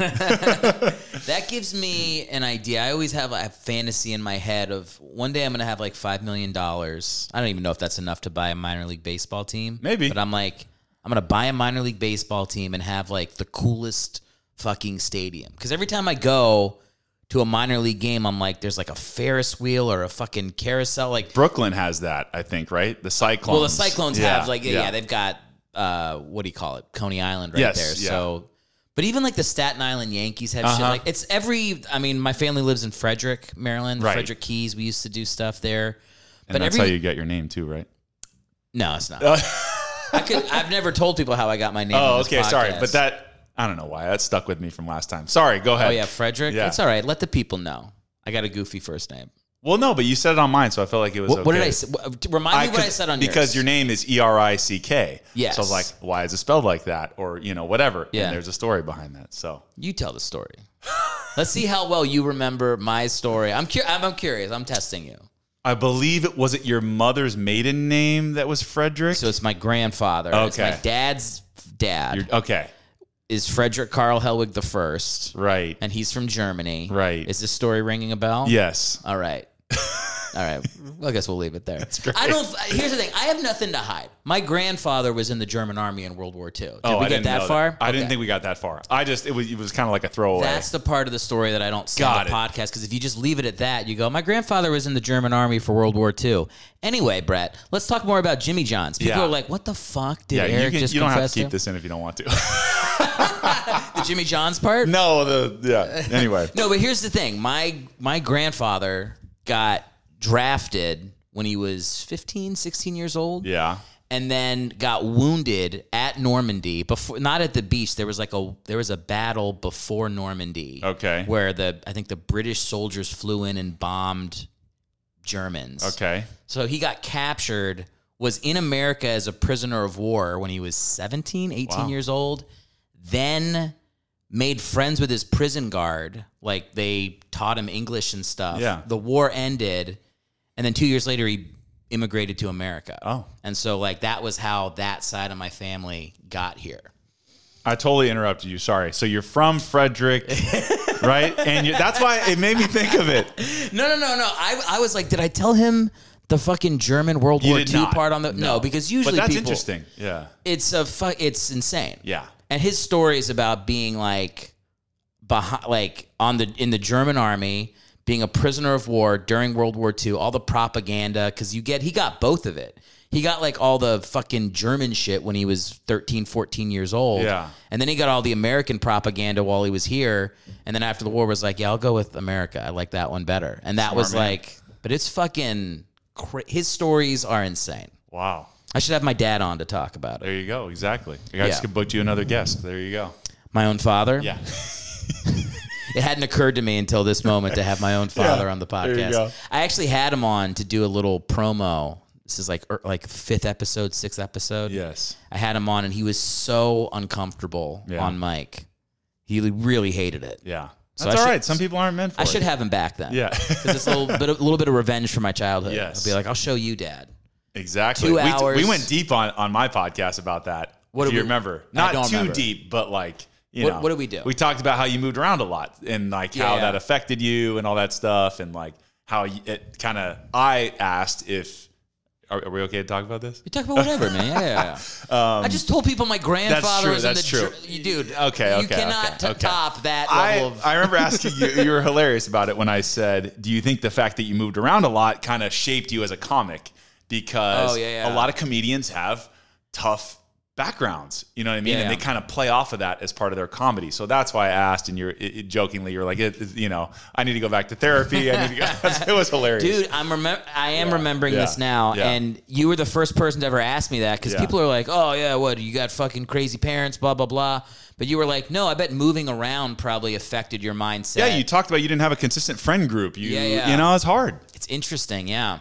No, I do think that that's. It's so. It feels obvious to go like this thing in my childhood. I think it still affects me to this day, even. But like that is what's going. All of us are just living out our childhood traumas, walking around the earth, being like talking to people like they're our parents. It's fucking crazy. I mean, Yeah. what's your childhood trauma? I can't say I really had uh, What? anything crazy. Oh my God. Nothing really, man. I, nothing. I didn't really. So I got divorced a couple years ago. So that was like my first, you know, like real life. I mean, obviously I've gone through adversity before, but like not like that. So that was probably my. It, it also, I wouldn't be doing a podcast if I didn't get divorced either. So it was kind of like uh, Hmm. the right. I definitely needed it to happen, but definitely sucked in the moment. So Why do you say you wouldn't be doing a podcast if you didn't get I think because a lot of people get caught up in this too. I'm sure people are listening can relate. Like if you, if you're in a relationship, you get stuck in the we got to do the safe. You got to be the provider this way. You got to you, you Yeah, can't always go for it if someone else is depending on you, right? Or they might not believe in your dream possibly. Like can't really make money right away in podcasting, right? There's a Yeah, lot of things that have to go right for you to become part of a network or part of, you know, someone's lineup of shows yeah. To get sponsors and stuff like that. So if someone's depending on you to make a lot of money in something, it's hard to go after stuff sometimes for people. So I'm not saying everybody, but it happens. So I think now that I've had the freedom the last two years to really go for what I'm passionate about, I'm able to do this now. And I would not have done that if I would have stayed married. I would have gotten the stayed in the corporate job, you know, stayed like Yeah, yeah. you know? Is that what you were you? If you want me asking, Yeah, how old are you? 34. Okay, so you're my Yeah, age. I'm yeah, 35. yeah. So is that the route you were going? I know you did the Jimmy John's thing. Yeah, so like- I went into solar sales. I don't know if I told you about that. No, no, okay, so. I was doing residential solar sales for one of the big solar companies. Um, I'm still doing solar on the side right now, just as like my real. I guess I say on the side because my podcast, even though it doesn't make any money. But you know what? That feels like that is right? it is. The podcast is- you're a my. It feels like a job, right? Yeah, It, like sure, you sure. still got to do stuff, right? It's it's hard. You got to promote. You got to do social media. You got to do booking your guests, write your scripts. Like there's a lot of stuff to do. Yeah. Um, but yeah, I you know I guess I could have stayed doing that, you know, and just been like the the safe guy. You well, know? you know what it you know what it is that's hard because I have a day job too. I mean, Yeah. I I just got a. It's funny, like my sis, my, both my sister and who was who the other person, my cousin who lives back home, just got new jobs, and it's a huge deal for them to have these new jobs. They're like, this job is gonna pay, pay me more money, and it's um, they're Yeah. excited for their life and how it fits with stuff. I got a new job. It took me a couple days to even call my mom to be like, "Oh yeah, by the way, I got a new job, full time, whatever." Uh, but also my podcast, like to talk about the stuff I'm doing creatively. that That's your is- passion. That's my passion. That's where all my energy goes. The fact that I just got like a job that pays like whatever it's going to pay a year should be a bigger deal. To me, but like it's the fourth or fifth thing I mention to people in my life when they ask me what's going on. I'm with you, man. the fact that I bought a we bought a house and I didn't tell people about that. Yeah. I was more like, yeah, yeah, no, the YouTube page. No, I got an extra 10 subscribers this week. Big deal. I got a show this weekend, I got a actually. show this weekend. Yeah. yeah, I'm in a fucking bar telling jokes while a homeless dude jerks off. You don't want to miss it. Yeah. Also, I bought a house, but who cares about the house? Everybody buys a house at some Yes. point. It's the fucking the art. Like this is the the struggle of you know what we spent the first 20 minutes talking about. Like how do you really get a thing in front of people to see it? That's Yes. that's the thing that occupies my thoughts when I'm you know walking through life, even doing my day job. You know. Not everybody gets to do what they love, and it's really hard. It's just hard to get paid to do what you love as well until you Yeah, get yeah. to a certain point. So I think that's what people struggle with. You know, they, they the safety net is what's going to pay the bills, but you're really not happy doing it. Like no one's happy to work No. for corporate America. They're just, you know, it's just But but what I do think is that people who don't have this as their creative outlet, that's a perfect lane for them. Then that lane is Yeah. good for them and i think they get more value out of seeing themselves grow in those roles like Yes. that's where they get their a lot of their self-worth is like yeah i got a promotion yeah i'm moving up in the company blah blah blah it's like when i get promotions at work which i've gotten i'm always like oh fuck i don't want to be here more like this isn't good Boss, is like, oh, you're doing great work this week. I need to quit. I think I should quit. I want to go back to somewhere where they don't know me that well. Like, it's weird, but the better the day job goes, the more I'm like, I should fucking time to go because I don't want the day job to be the thing that goes well. Yes. I think the, I, I will say this, and this is because I literally got a new job two days ago, the one I was telling you about Yeah. in your neck of the woods. But like, the idea of the job is if I could make more money, it would all go straight into this. Right. I'm like, I know I'll hire. I don't have a. I don't know what blood oath you signed with this editor that's doing your shit for free and making your music. not doing it for free. yeah. This dude, this dude did something that he owes you, but Yeah. whatever's. Oh, sorry, you're right. You did pay him. My Yeah. bad. I forgot. Yeah. But I'm like, I have a list in my head of like, I'll pay somebody to do this. This person can manage the fucking Instagram page. How can I start outsource? Once I have more money coming in, this stuff gets to grow in a way that I'd be more excited. Yes. And I just, I wonder for the people that are just like living their lives, working a job, coming home, watching TV. It's part of that feels so relaxing to me. And then another part is like, I feel like I would be clawing at the walls without whatever Yeah. that artistic thing is to pursue. Right. You like know? I we're just exactly. Some people don't have that artistic or creative thing that they're going after, right? Yeah. Working in their job is some people like the being safe and I, there's nothing against that. It's just like this is all right, that's good enough for you. Go work, go home, you know, and that's it. Like there's no whatever. Like you don't need a lot of stuff. It's our job to give them some shit to. We're gonna entertain to. them, Yeah. right? So not Dance, everybody- monkey. Dance. I have to say, and you know this too, not everybody has that creative gene or that it factor where they can't or the confidence to do Yeah, what yeah. you do, especially doing stand up is like, you know, that's the ultimate look at me like like tough gig. But you It- like but you love yeah, it. Yeah, yeah. I got a buddy who uh, has gone to Iraq like four times. He's like, I don't know how you do it, man. I'm like, bro, you fucking In war. in war. Like, I tell jokes and sometimes people don't laugh. Like, it's not that bad. Holy shit! I don't know how you do what you do. Right. But I think it's it, whatever. It's to each their own. Yeah. Like, it, I couldn't imagine. I mean, the pandemic really highlighted it for me. Of like, oh, the fucking hole in me when I'm not performing at all is pretty big. Yeah. Like I felt like I became like a worse person. Like I was like I was becoming a person that couldn't watch a commercial without being like, fucking Geico, these fucking fat cats on the government's tit. Like I just start like railing on I don't like I'm becoming a conspiracy theorist in the last four months. I'm like, what is happening?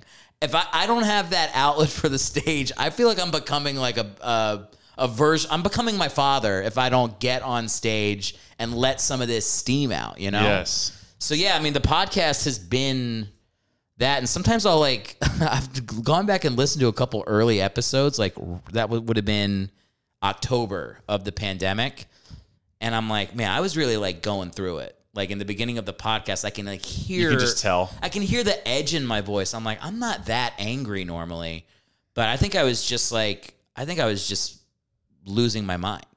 I It think I think I was missing it too much. I was missing it a lot. Yeah, For sure. It's a, it was a depressing time, you know? It was. Yeah. Especially for someone like you need shows. You need get Yeah. or like performances per se, you know, like just to, your outlet or whatever. But I was going to ask you how that how, now that you're doing shows again. Yeah. You've done some shows, so how's it It's so going far? great. It's Yeah. great, man. It's. I mean, my. I don't feel like my. It took me a month of shows and even just going back and doing open mics to like get my legs under me. I felt. It's not like riding a bike with stand up. It's like you don't get in front of an audience for 17 months. Your timing's off. You're like, what the? How does this joke end? What the fuck was this joke? I used Yeah, to the tell? jokes And- aren't hitting the yeah, same. you're like you're just you're just not. You know, you're not you're not in the flow of it. Right. But I would say the audiences were never more ready to laugh. Do you do a lot of like pandemic based jokes? No. No, you you stay away from that. No, just because like I do it if I feel like the audience needs it, Yeah. but I just feel like everybody wants to do it. So I'm like yeah. I don't know. I've got like one or two jokes to just be like acknowledge something sucks and then fucking move on. I mean, he, in LA shows, all, my jokes are just complaining about how fucking into their mask people are. At. People like love Oh, their yeah. mask. It's like, dude, don't make me sound like a fucking stars and bars crazy dude in West Virginia with my shotgun. But like, can we acknowledge wearing the mask sucks? Isn't the goal to get out of these masks? Yes. And it's like they're so like. I mean, I don't even know. Does Orange County have the same stuff that LA does? Eh, it's not as strict. Okay. Orange County's got a little conservative in it. Like there's a little streak Yeah. of like, even though I think it went blue for the election, I- Sure. it's still a little bit like there's a lot of Karens down there.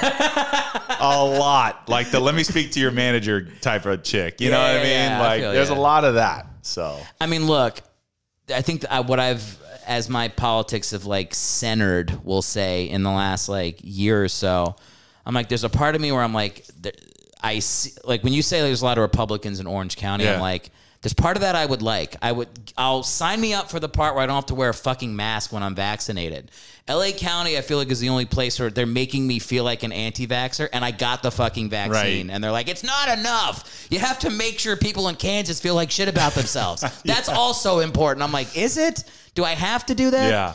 I feel like there's a balance, and that's kind of how I view politics now. Where it's like, I'm happy there's another side because I know who I am looking at another person who disagrees, and like, if I'm really engaging with their views, it's forcing me to examine my own instead of just being like, they're fucking idiots. You know, whether whatever side you're on, these guys are woke pussies. These guys are Trump conspiracy people. It's like if you just dismiss that and surround yourself with people who think shit you already think, you're not sharpening yourself. Right. You're, anyway, this is the part where we either talk about The Wire or Black Lives Matter. Your choice. Fork I will. I was gonna say a lot of the hardcore Republicans and conservatives in Orange County also moved to Arizona because that's more of a red type. Oh, of, really? Oh yeah, Uh, that's like the new hot place to go is either Texas or Arizona. Okay. And so, but I my thing is like, good. We got too many people in California, man. Excellent. Have fun at 120 degrees right now in Arizona. We'll see you. I felt the same way too when people were moving out of California. Yeah. I was like, you know what? We'll I, see ya.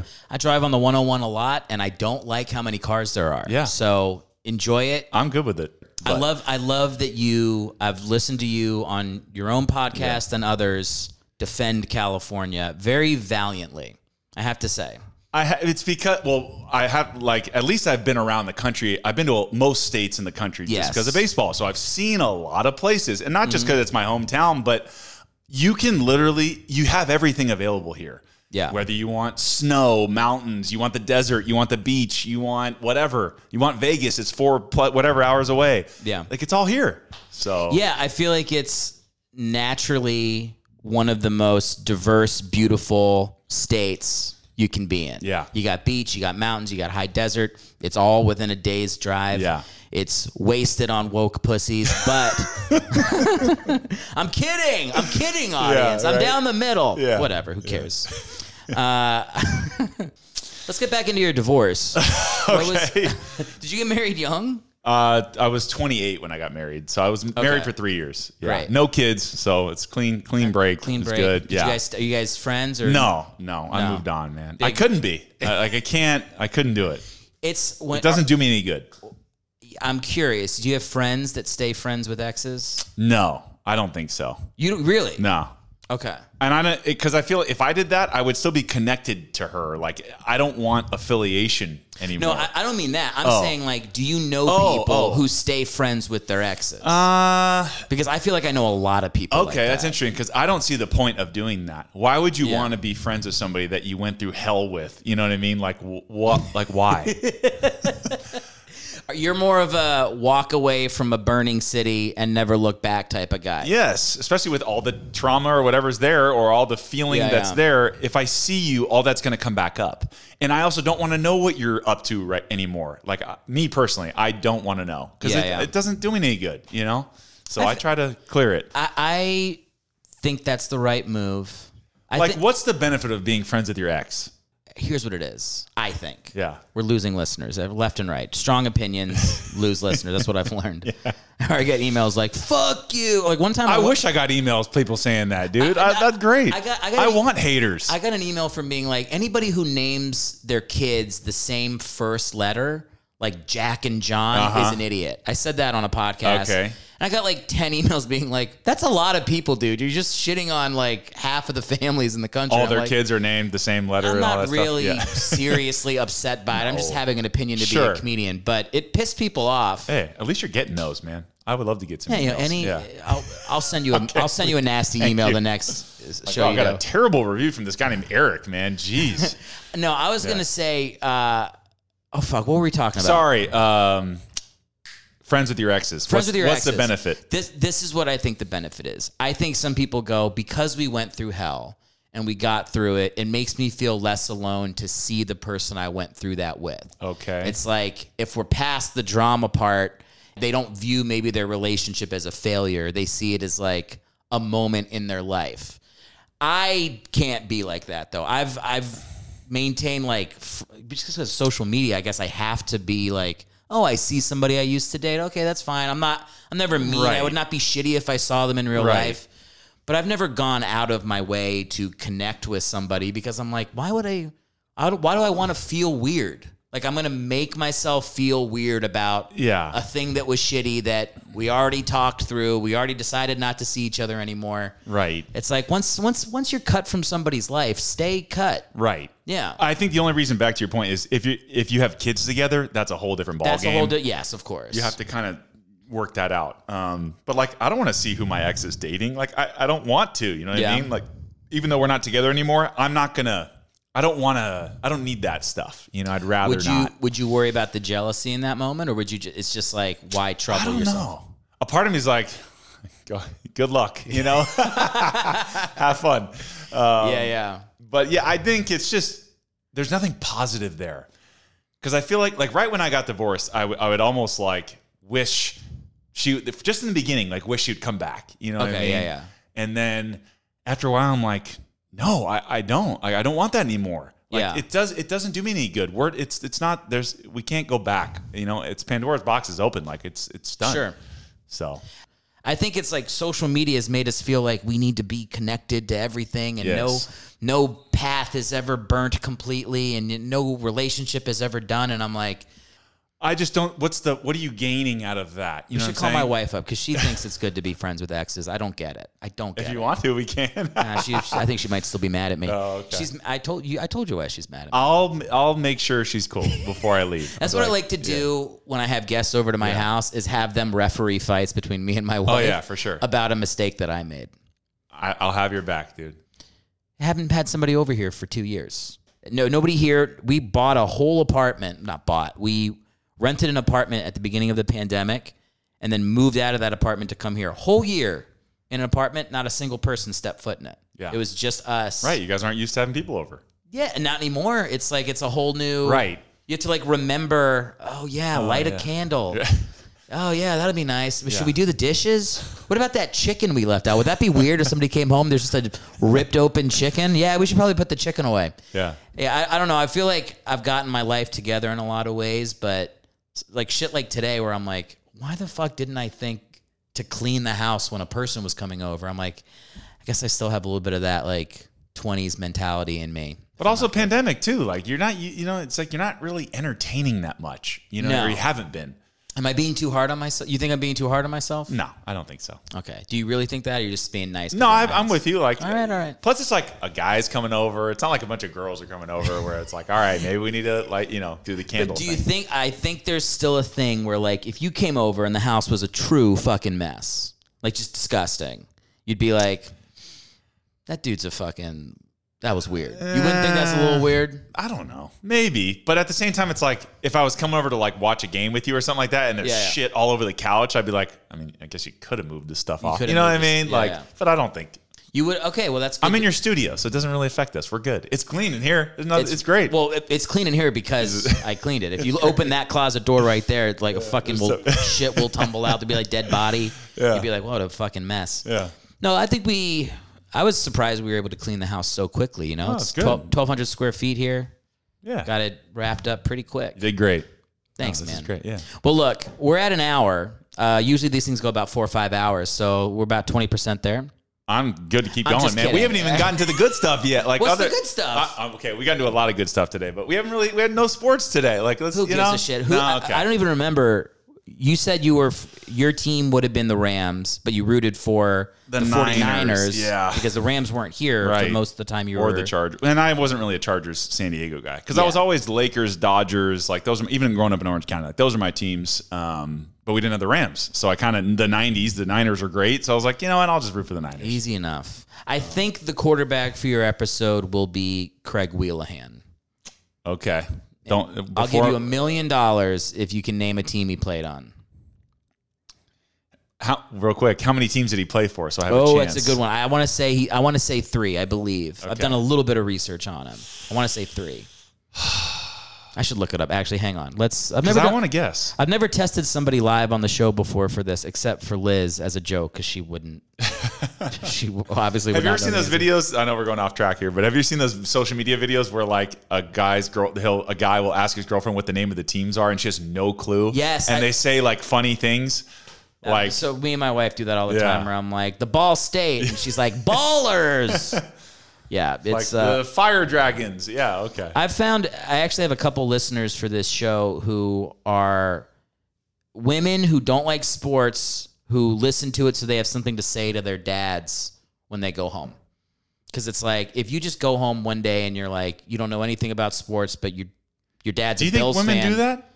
I know one of my I know one in particular of my listeners uh, does that. She will intentionally just go like, "Do you think Alex Van Pelt ever got a real chance in the NFL?" And her dad will be like, "What the fuck?" And then she'll just leave it at that. that's it? So like, I'll, she'll take a little snippet of something I Yeah. talked on the podcast Yeah. and use it. Yes. I don't know. I think to me that's an easy way to sell the pod to people who don't maybe aren't as into sports but like my comedy Sure. is like there's a value conversationally to knowing very random, very specific things about a specific team. But with that said, let me look up Craig Whelihan because I want to I want to see if you can get it. I've never heard of him before, so that's that's a tough one. Well, I'll, I'll give you some. Uh, Like what were what years was he playing? all right, well let's look at let's look it up here. He's he was in the league from '95 until 2007. Well, no, he played a lot of arena football. Okay. only two teams in the league. Okay. Um, I'll give you a hint. Okay. it's the Chargers and the Raiders. You already told me I didn't get Oh, to guess. okay, well, no, you- AFC West. Uh, yeah, AFC. Yeah, he was on the Yeah. Chargers and the Raiders. He threw. What, what do we got here? 14 touchdowns, 29 interceptions, quarterback rating of 52.4. Oh man, where would he go to school? Does it say? Yeah, it does. He went to uh, Pacific. What the fuck Oh, does that it's a university in uh, it's in Northern California. University of the Pacific. Oh no, yeah, I think so. I think it's up in North Northern California. Wow, he went to University of the Pacific. That sounds like fucking like something from Aquaman. like that's, that doesn't even sound like a real place. know, a does it? Have real you heard of it? Yeah, Pacific. Yeah. Okay, yeah. I'm pretty pro- sure it's in Northern California. Stockton, California. Where, is that Northern Stockton's California? like Bay Area ish. It's you know. Okay, yeah, it looks like it's Methodist. Okay. All right, good for him. Yeah. Yeah, no, he doesn't look like he was very good. I guess I just picked a West Coast guy.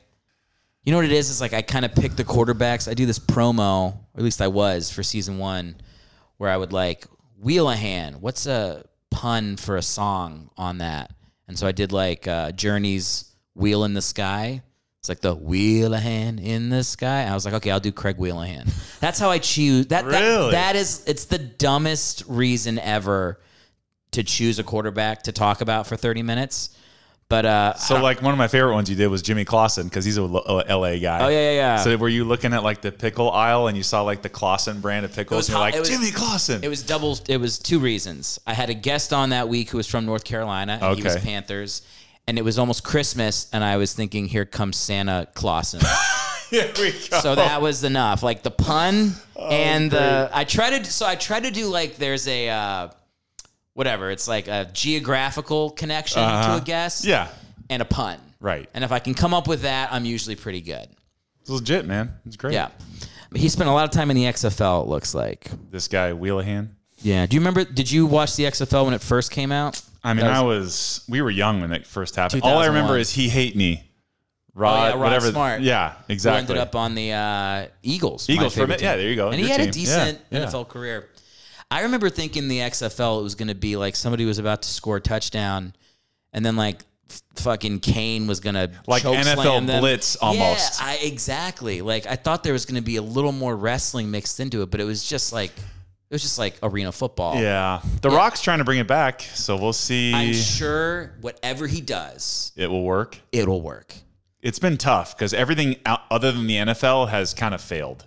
They just run out of money. But do you th- do you think it's failing because people aren't interested, or it's failing because there's vested interest in it failing? I feel like the NFL does not want to share that market with anybody. Interesting, So but they're I- playing in the off season though. They It's like a fee, it's like the G League for the NBA. So it's like it's almost Yeah. like a minor league system now. I think that's what it's going to be. It's not going to be so wacky like we thought, like WWE. yeah. I think it's going to be like a feeder system to the NFL. but the but what I'm saying is is the G League works with the NBA. Yes. The NFL I think has to take one of those leagues like the XFL or whatever it was. The AAF? A- A- which Yeah. I, I was watching the fucking A couple AAF. guys got signed out of there to play in the NFL. But I feel like the NFL's like, let them fail. We'll take the best players, and that's that. Like, I don't think they've embraced. They didn't even embrace NFL Europe, which I thought was fucking awesome. Right. I loved NFL Europe. Okay. All those like fucking weird ass The rugby guys that are playing football. Yes, it was amazing, dude. It was amazing. Yeah. And uh, I just think there's something so interesting about. I mean, to me, I'm like, I don't know why they didn't just commit to that and have that be their developmental league. I see. I feel like the NFL doesn't want that. Interesting. I could be wrong. I could be wrong, but I feel like they haven't really fully embraced the idea of um, a minor league system or any type of football to compete with them. I think they just want.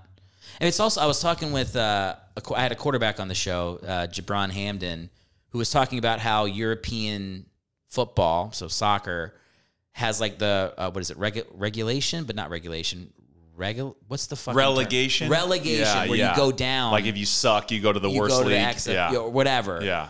And it's like, why don't why doesn't American sports have that? We're very capitalistic. Wouldn't that be They should because it would prevent tanking and it would prevent teams from just being okay with being bad. Like yeah, the Bengals would be in the XFL. Right. And the Memphis Maniax with an X. that's speaking of like it's off-brand cities too. Like San Antonio has an XFL team. I don't think these like they haven't built the fan base yet. That's why it's going to take a while, you know. But I think what would happen if you did introduce something like that to where there's a real consequence to going 2 and 14.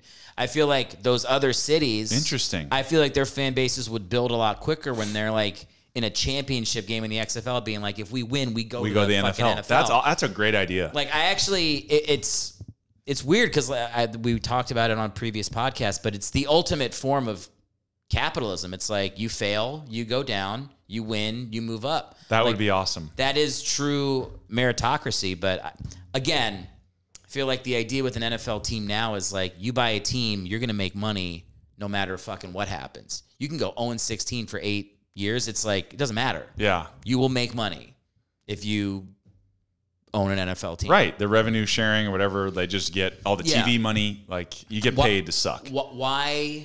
Why have a league like the XFL that's doing well and let people get their football fix in the offseason? Make them wait for our shit. Right. You know, I so that's why I think all those leagues have failed. And if somebody's gonna fucking take it to the next level, it's got to be somebody like The Rock who will just tell people in promos, "Watch the XFL, watch the XFL." I'm The Rock. Remember the people's eyebrow? If he just does that shit enough, Yes. it'll be successful because people are. Sheep and they'll fucking watch it if he tells them to. If the product's good, that's the biggest issue. Is are there enough good players to play in the XFL? I think there's so to me that this is one thing I've learned from my podcast. Quarterbacks like one through ten in the Are the league superstars. are the superstars, and nobody's touching them. Yeah.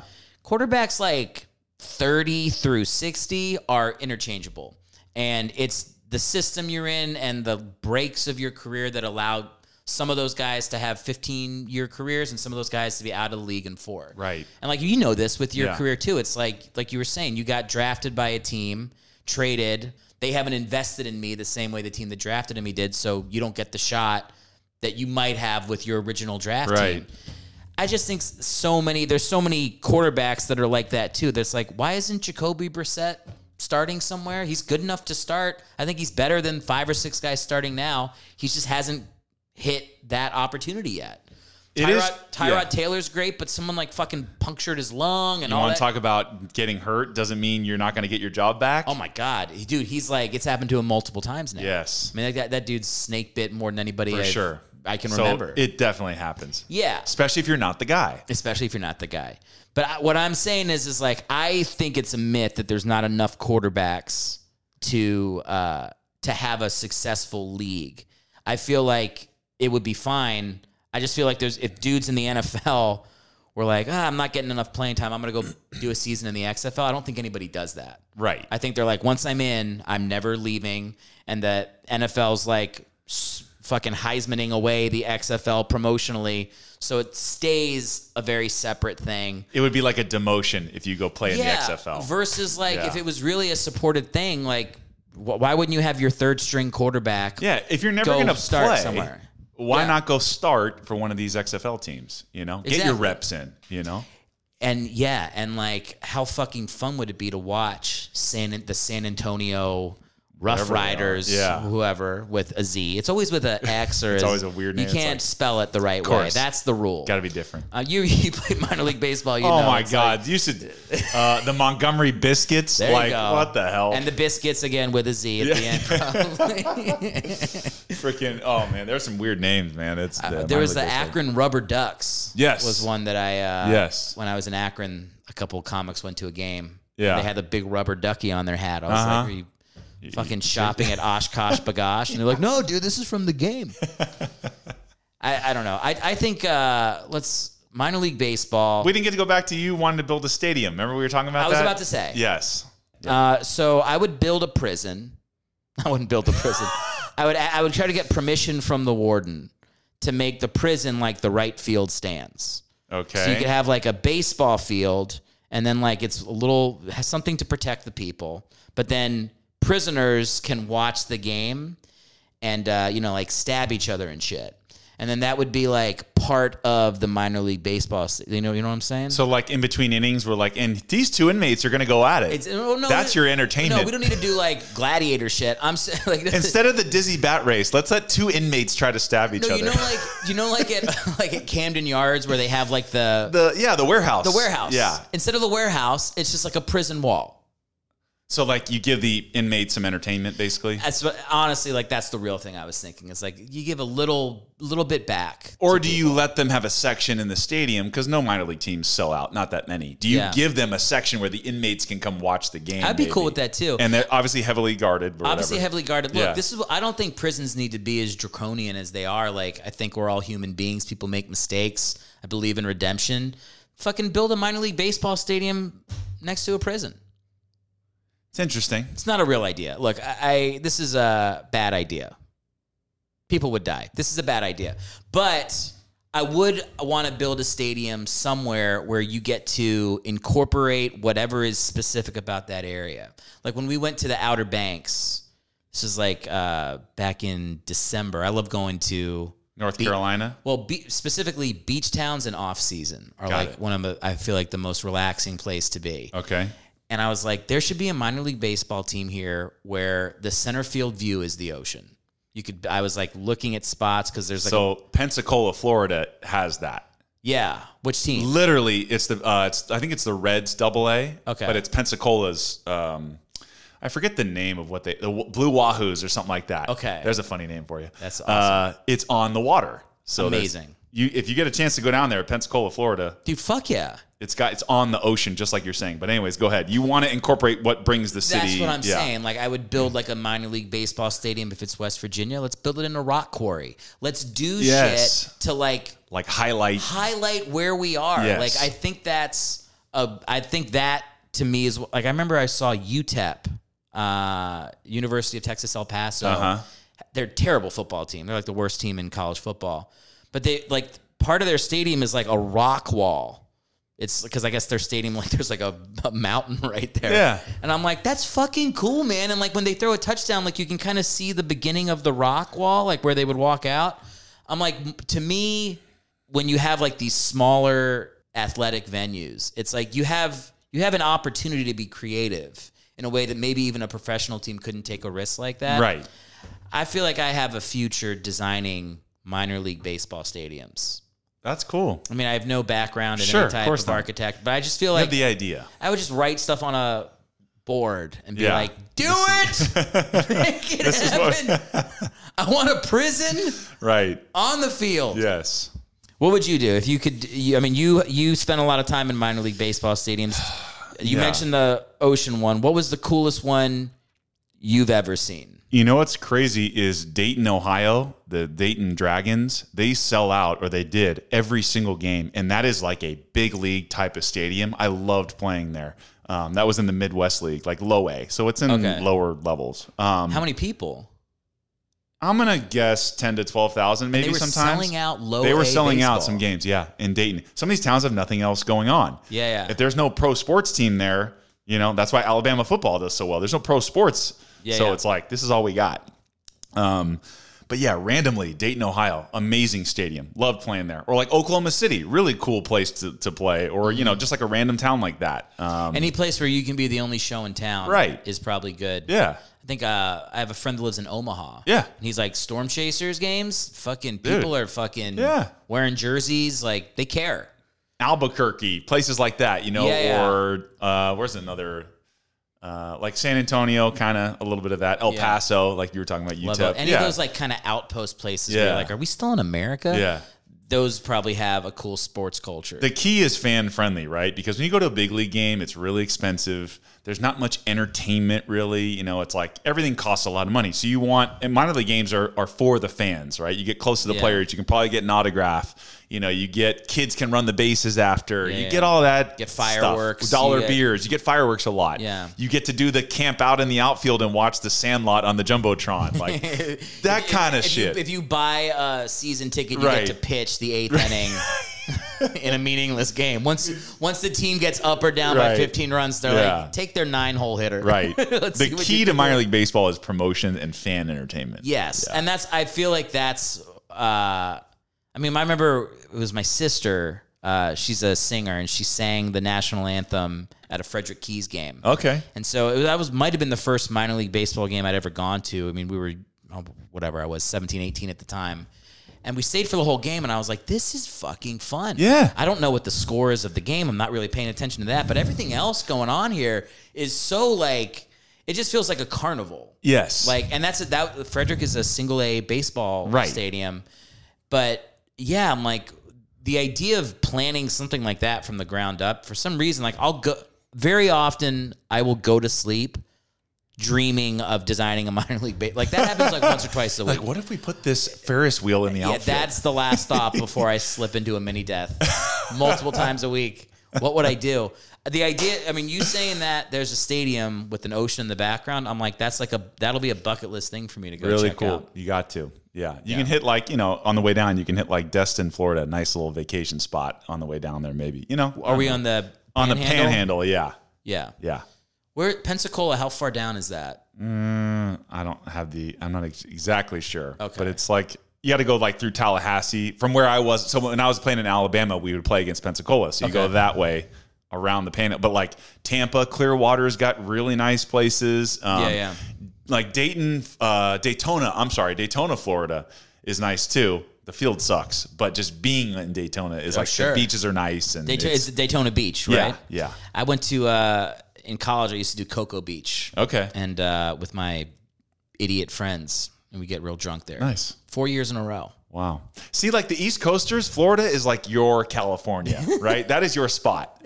you know? We're like, this is amazing. Yeah. You guys like that is your vacation. and then you're like, Florida sucks. yeah. I'm like, Florida- we'll go to Hawaii instead. You Florida's guys. like homeless California. and now that California is so homeless, Yeah. well, I don't even know what that makes exactly. Florida now. Yeah. Yeah, I uh all right, well this is this is inspiring to know Yeah, man. that there are there are baseball stadiums built on the water Yes. that I got to see. You gotta go. By the way, Tampa Bay. yeah. Why But that's they- a dome though. But they got to get rid of that. They're not even in Tampa Bay. No, they're, they're in St. Petersburg. right, right. Fucking move to Tampa Bay, get the fucking money. Right. Get out of your stupid lease. Change your uniforms back to that neon shit that glows in the dark. The Devil Rays back in the day. Get Yeah. a fucking water tank where the devil ray can swim around the stadium and it's humane. And then fucking let's see the ocean in the Right. background. You fucking got all you need Right. there for the coolest stadium in the fucking Yes. But that's just a bad baseball market. Like Miami got that new stadium. It's just not a good baseball market. And they got Yeah. all the bells and whistles in there. They got like They a do. club in the outfield, like a nightclub in the outfield. and I'm like, what what is this? Dude, Derek Jeter is working so Dude. hard to make it the Yankees, and it's like, bro, you, there's it's nothing. not that important down there. Baseball's there's a lot of great players that come from Florida, but Yeah, the yeah. fan draw is just not there. well, even though they, they won two World Series, and Yeah. then like a year later, there's like their stadium's half full. You're like, dude, you Dude. guys. Yeah. I mean, part of that's the ownership selling Right. things off as soon as they win, but yes. still, I don't know. I've to me when you have a when you're from a city, you got a city, you got a sports team there. How the fuck are you not into it? Right. I don't get that. That's I, I, it's more of a California thing where you were saying like when we did your show, Yeah. like You got options, man. California makes you earn. You got to earn. You got to earn our attention. Yeah, Or we'll ignore you. Yeah. Florida's the same way. You Yeah. got to earn, and like even I'd say to a higher degree, you really got to earn it there. Yeah. And then in the East Coast, they're like, abuse us. Fans are like, you can be terrible for 30 years. And if Like the bad- Mets, or for instance, right? Or even the Phillies, The like Phillies. just torture us, you know? the Phillies uh, set the record a couple years ago. They had like a thousand losses. They're the first professional team to a thousand losses. And it was like, how many children have like bad childhoods specifically because the Phillies can't get their shit together? It's like, yeah, there I feel like it's not even an option to lose the uh, the attention of the fans. the media's tough on on those teams out there. They should be. Yeah, right. I don't know. It's a weird. What's the mental health is good. I'm for going to therapy, and like I don't want to like treat athletes like they're not people. Yeah. But like, at what point are we focusing too much on? Is there a point where you go too far with the mental health of athletes? Because like the whole Simone Biles thing, I'm like kind of in the middle of it. I'm like, I'm in the middle also. I'm like, I don't think she's a coward. She's obviously not a coward. No. I don't think, but I also don't think it's like heroic. There's a middle ground that nobody wants to take because it's like politicized. Yeah. But then I'm like, if you just follow that, if you just follow that train of thought of like, well, you have to protect mental health is important. Mental health is like a mental sure. injury is like a physical injury. I'm like, well, then it sh- we shouldn't be allowed to boo. Because what does booing do for people's mental health? What is that like to travel as a baseball player for 82 games out of a year and have some dude screaming, you suck? Should that be allowed? That's fucking detrimental to people's mental health. as hundred well. percent it is. So part of me is like, I want to be supportive and like, I don't, people are human and I want everybody to have a, Yes. I want everybody to feel like they can take care of themselves in moments like that. And then another part of me is like, it's fucking sports. Like, do we get to be competitive? Do we get to have a competitive fire? And like, do I get to watch a 1996 Kerri Strug go on a fucking broken ankle Right. and think she's only doing it because they'll yell at her if she doesn't? I don't get to think she's an amazing person for overcoming an obstacle. I've had a couple days to digest all this Okay, stuff. let me hear it because normally, I'm yeah, struggling with this. this. This is there's a lot of layers to this, right? I think is. there's that whole stigma of the USA Gymnastics in the past, the way they course. abuse those girls. Yeah. I think there's a little bit of that. A part of me thinks she's making a statement by doing this because it's like I am going to make my own choices, and USA Gymnastics is not going to make Yeah. me do what they always did before. So I think there's that. There's also the would Tom Brady quit at halftime of the Super Bowl? Is people are relating it to that, Yeah. right? It's like, and she's self-proclaimed goat of gymnastics, which she is Like she's She is. creating moves in the air and whatever routines that people haven't even scored number like numbers wise before. She is the goat. But if you're going to put yourself in that class, now you're going to be Serena Williams, Tiger Woods, Michael Jordan, Tom Brady. Now you're in that class, right? Yeah. And people are going to say none of them would ever quit, quote unquote, in that situation. Obviously, mental health is a huge deal. You don't want to get to that place. My, I guess, my whole uh, what I first initially thought was like, you. It's taken five years to get back to the Olympics. You're in Tokyo right now. You're there, Yeah. and you're gonna step back while you, like, can you like just put it together mentally for a week or two? Yeah, you yeah, know. yeah. Five years. You missed last year. What if this is who knows what's to happen? What if this is her last Olympics and you never get to do it again? And you you know what I mean? Like Yeah. the other thing back to what you're saying, they're to yell at her if she fails. Simone Biles in a public eye, she can't lose, right? Yeah. She's not allowed to fail. She's the best. She has to win gold or Yeah. it's a failure. And they still got the silver and they're like Could have been should have been should have been gold. Should have been gold. Thanks a lot, Simone. Like, would they? Right. Would they even have qualified without her? Like, that's exactly. right. Yeah. There's a, there's so many layers there. I'm glad the other chick won. Um, one of the other gymnasts won the all around gold, which is Yeah, cool. yeah. Highlight somebody else. It's not all about Simone. Yeah. But that's all the. I know that I dumped a lot on you there, but there's No. so many layers to it. There's so many layers Yeah. to it, and it's like you just watch people online just tearing Yeah. fucking people tearing her apart, and then people tearing the people tearing her apart Right. for doing it, and everybody. It's almost like it feels like everything's just. it feels like everything's becoming. Did you vote for Trump or not? And then Right. you have to just decide what you think There's based a, on. a large portion that's like, well, Naomi Osaka pulled out of the Wimbledon, I think, Yeah, for yeah. mental health, and now her. And so every, there's that generation of, well, this is just a soft generation. Yeah. They don't want competition. It's okay to step back. There's a lot of people that are saying that. So, Yeah. but obviously, mental health is huge because maybe we didn't realize all this shit was going on with USA Gymnastics that is now coming, to the up, forefront. Coming to the forefront. Yeah. And I you're right. There's so many layers to it and I what I think what I this is like a it's so it's so dumb that the brave place to be now I think is to be like there's truth to both sides. There is. And people are like fuck you. the answer is usually in the middle, The right? answer's in the middle. It's like I don't. I think she's a human being, and it's like when I see that moment, I don't go "fuck her" for quitting. I go, "That's a human being," and like I don't want to. That doesn't make her a hero for being that. It doesn't make her a villain for being that. People fall in the middle sometimes, and to me, it's like a testament to like the fucking mind being the most powerful thing in the world. She's so far beyond anybody else in the sport, just head and toes above the next. yes. The second place can't even see her. Right. And if your mind's not right, none of that matters.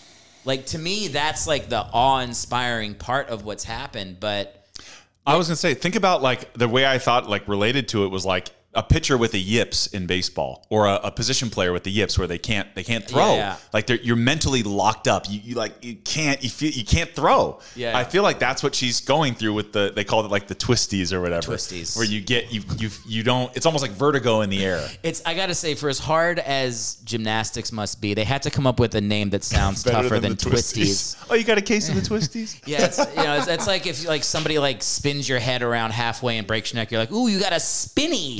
You got a neck spinny. That sounds hard. It's like, no, I got my fucking neck broken. right, right, Twisty sounds too oh, adorable it's- to be. it- right. I don't know where I am in the air and now I'm paralyzed. right.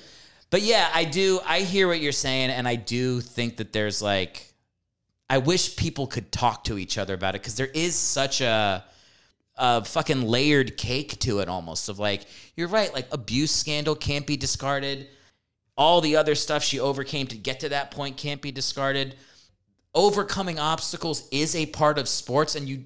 I feel like a lot of people who don't like sports or don't understand sports are telling us how to watch sports now. And it's like it's not even you don't even like it. You're not Right. even watching. Exactly. Does it, how many of these people give a shit about gymnastics? I, I had a fight with somebody where I was uh, somebody recently where they were like not a fight, but just a conversation with a friend of mine who I was like, they should lower the rim in the Oh. WNBA so they can dunk. uh huh.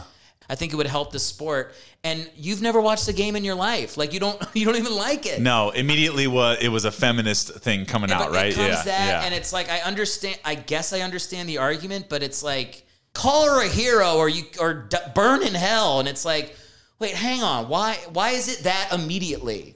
Why does it immediately have to be the most Yes, extreme. extreme version of it? Get on board with that or go fuck yourself. right, right. I just I don't know, man. It's the middle has now become it's weird. The middle has now become the extreme way to be.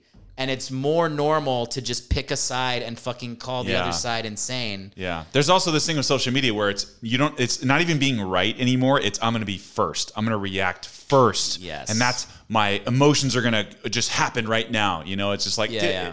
you don't have to be first. Like take it in for a second before you react and get, you know, and get so like we are just talking about. Are you really that upset about gymnastics?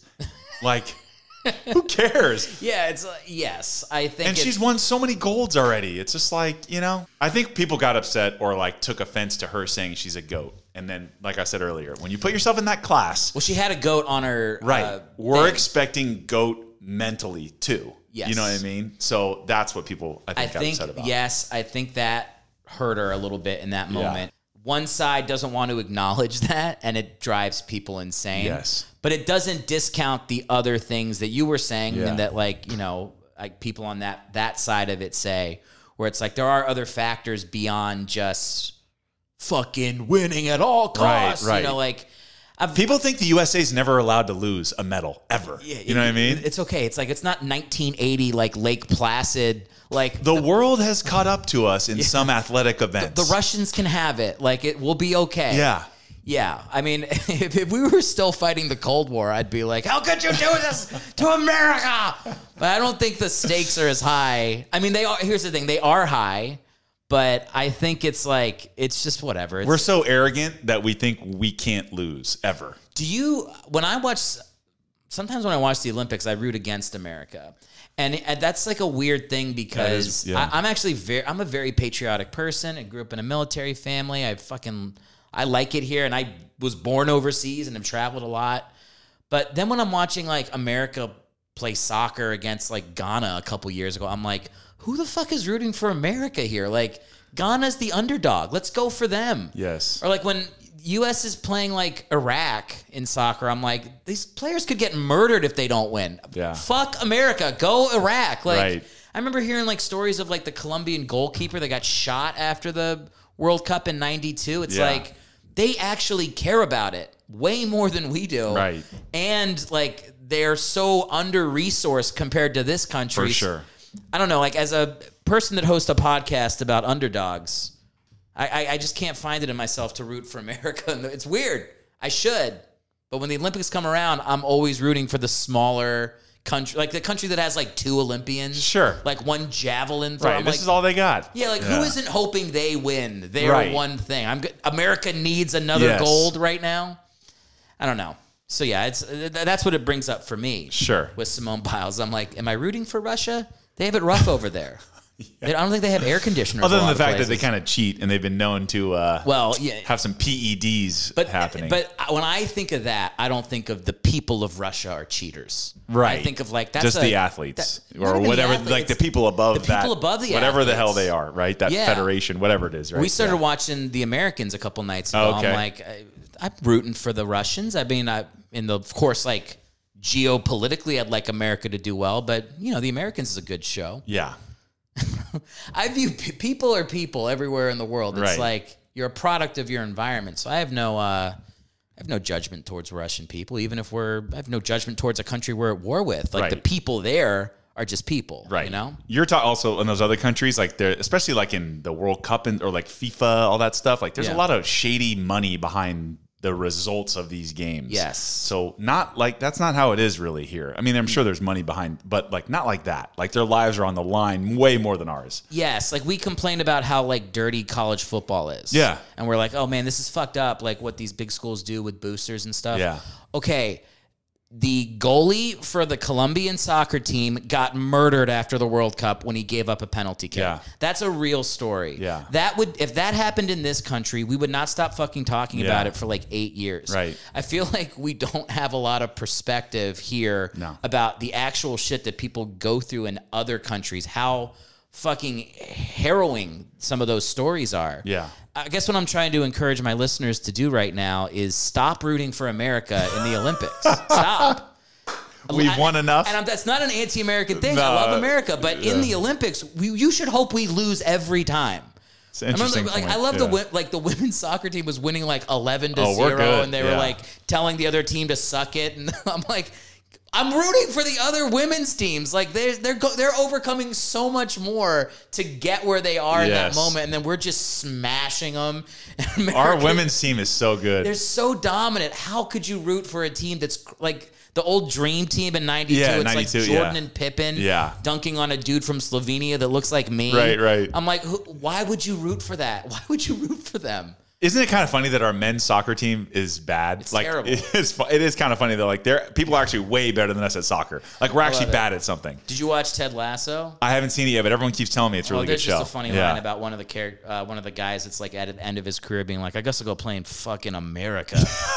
Christ. And it's just such a insult to them to think about coming yes. over here. Yes. I the only um, yeah the only American sports team worth rooting for is like an underdog team in the Olympics, like when we were going up against Russia and they have the better players. Right. Like if a, if US is going to play Brazil in a qualifying game, okay, I'll root for us then. Right. But if it's a situation where like we have the clear advantage, I my pull for the underdog is bigger than my pull for my country in that case. As you said, Sue me. You've all you said on my podcast, we're all backups in some way. We're all backups in some way. You and me particularly, like I think even more than others. For sure.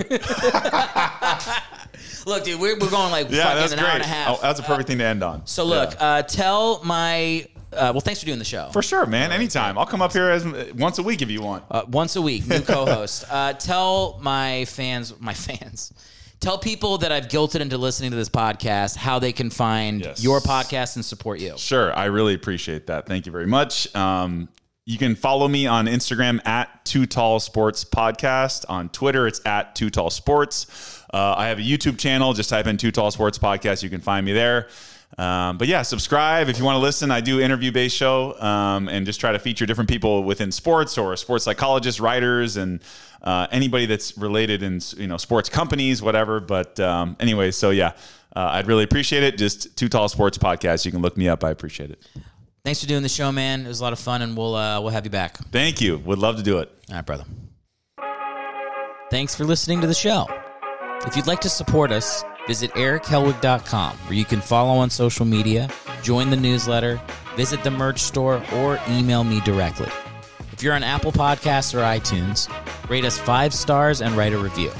If not, just subscribe from your preferred podcast platform. Lastly, if you know someone who would enjoy our content, please tell them about the show. That's erichellwig.com for all things backups, and we'll see you on the next episode.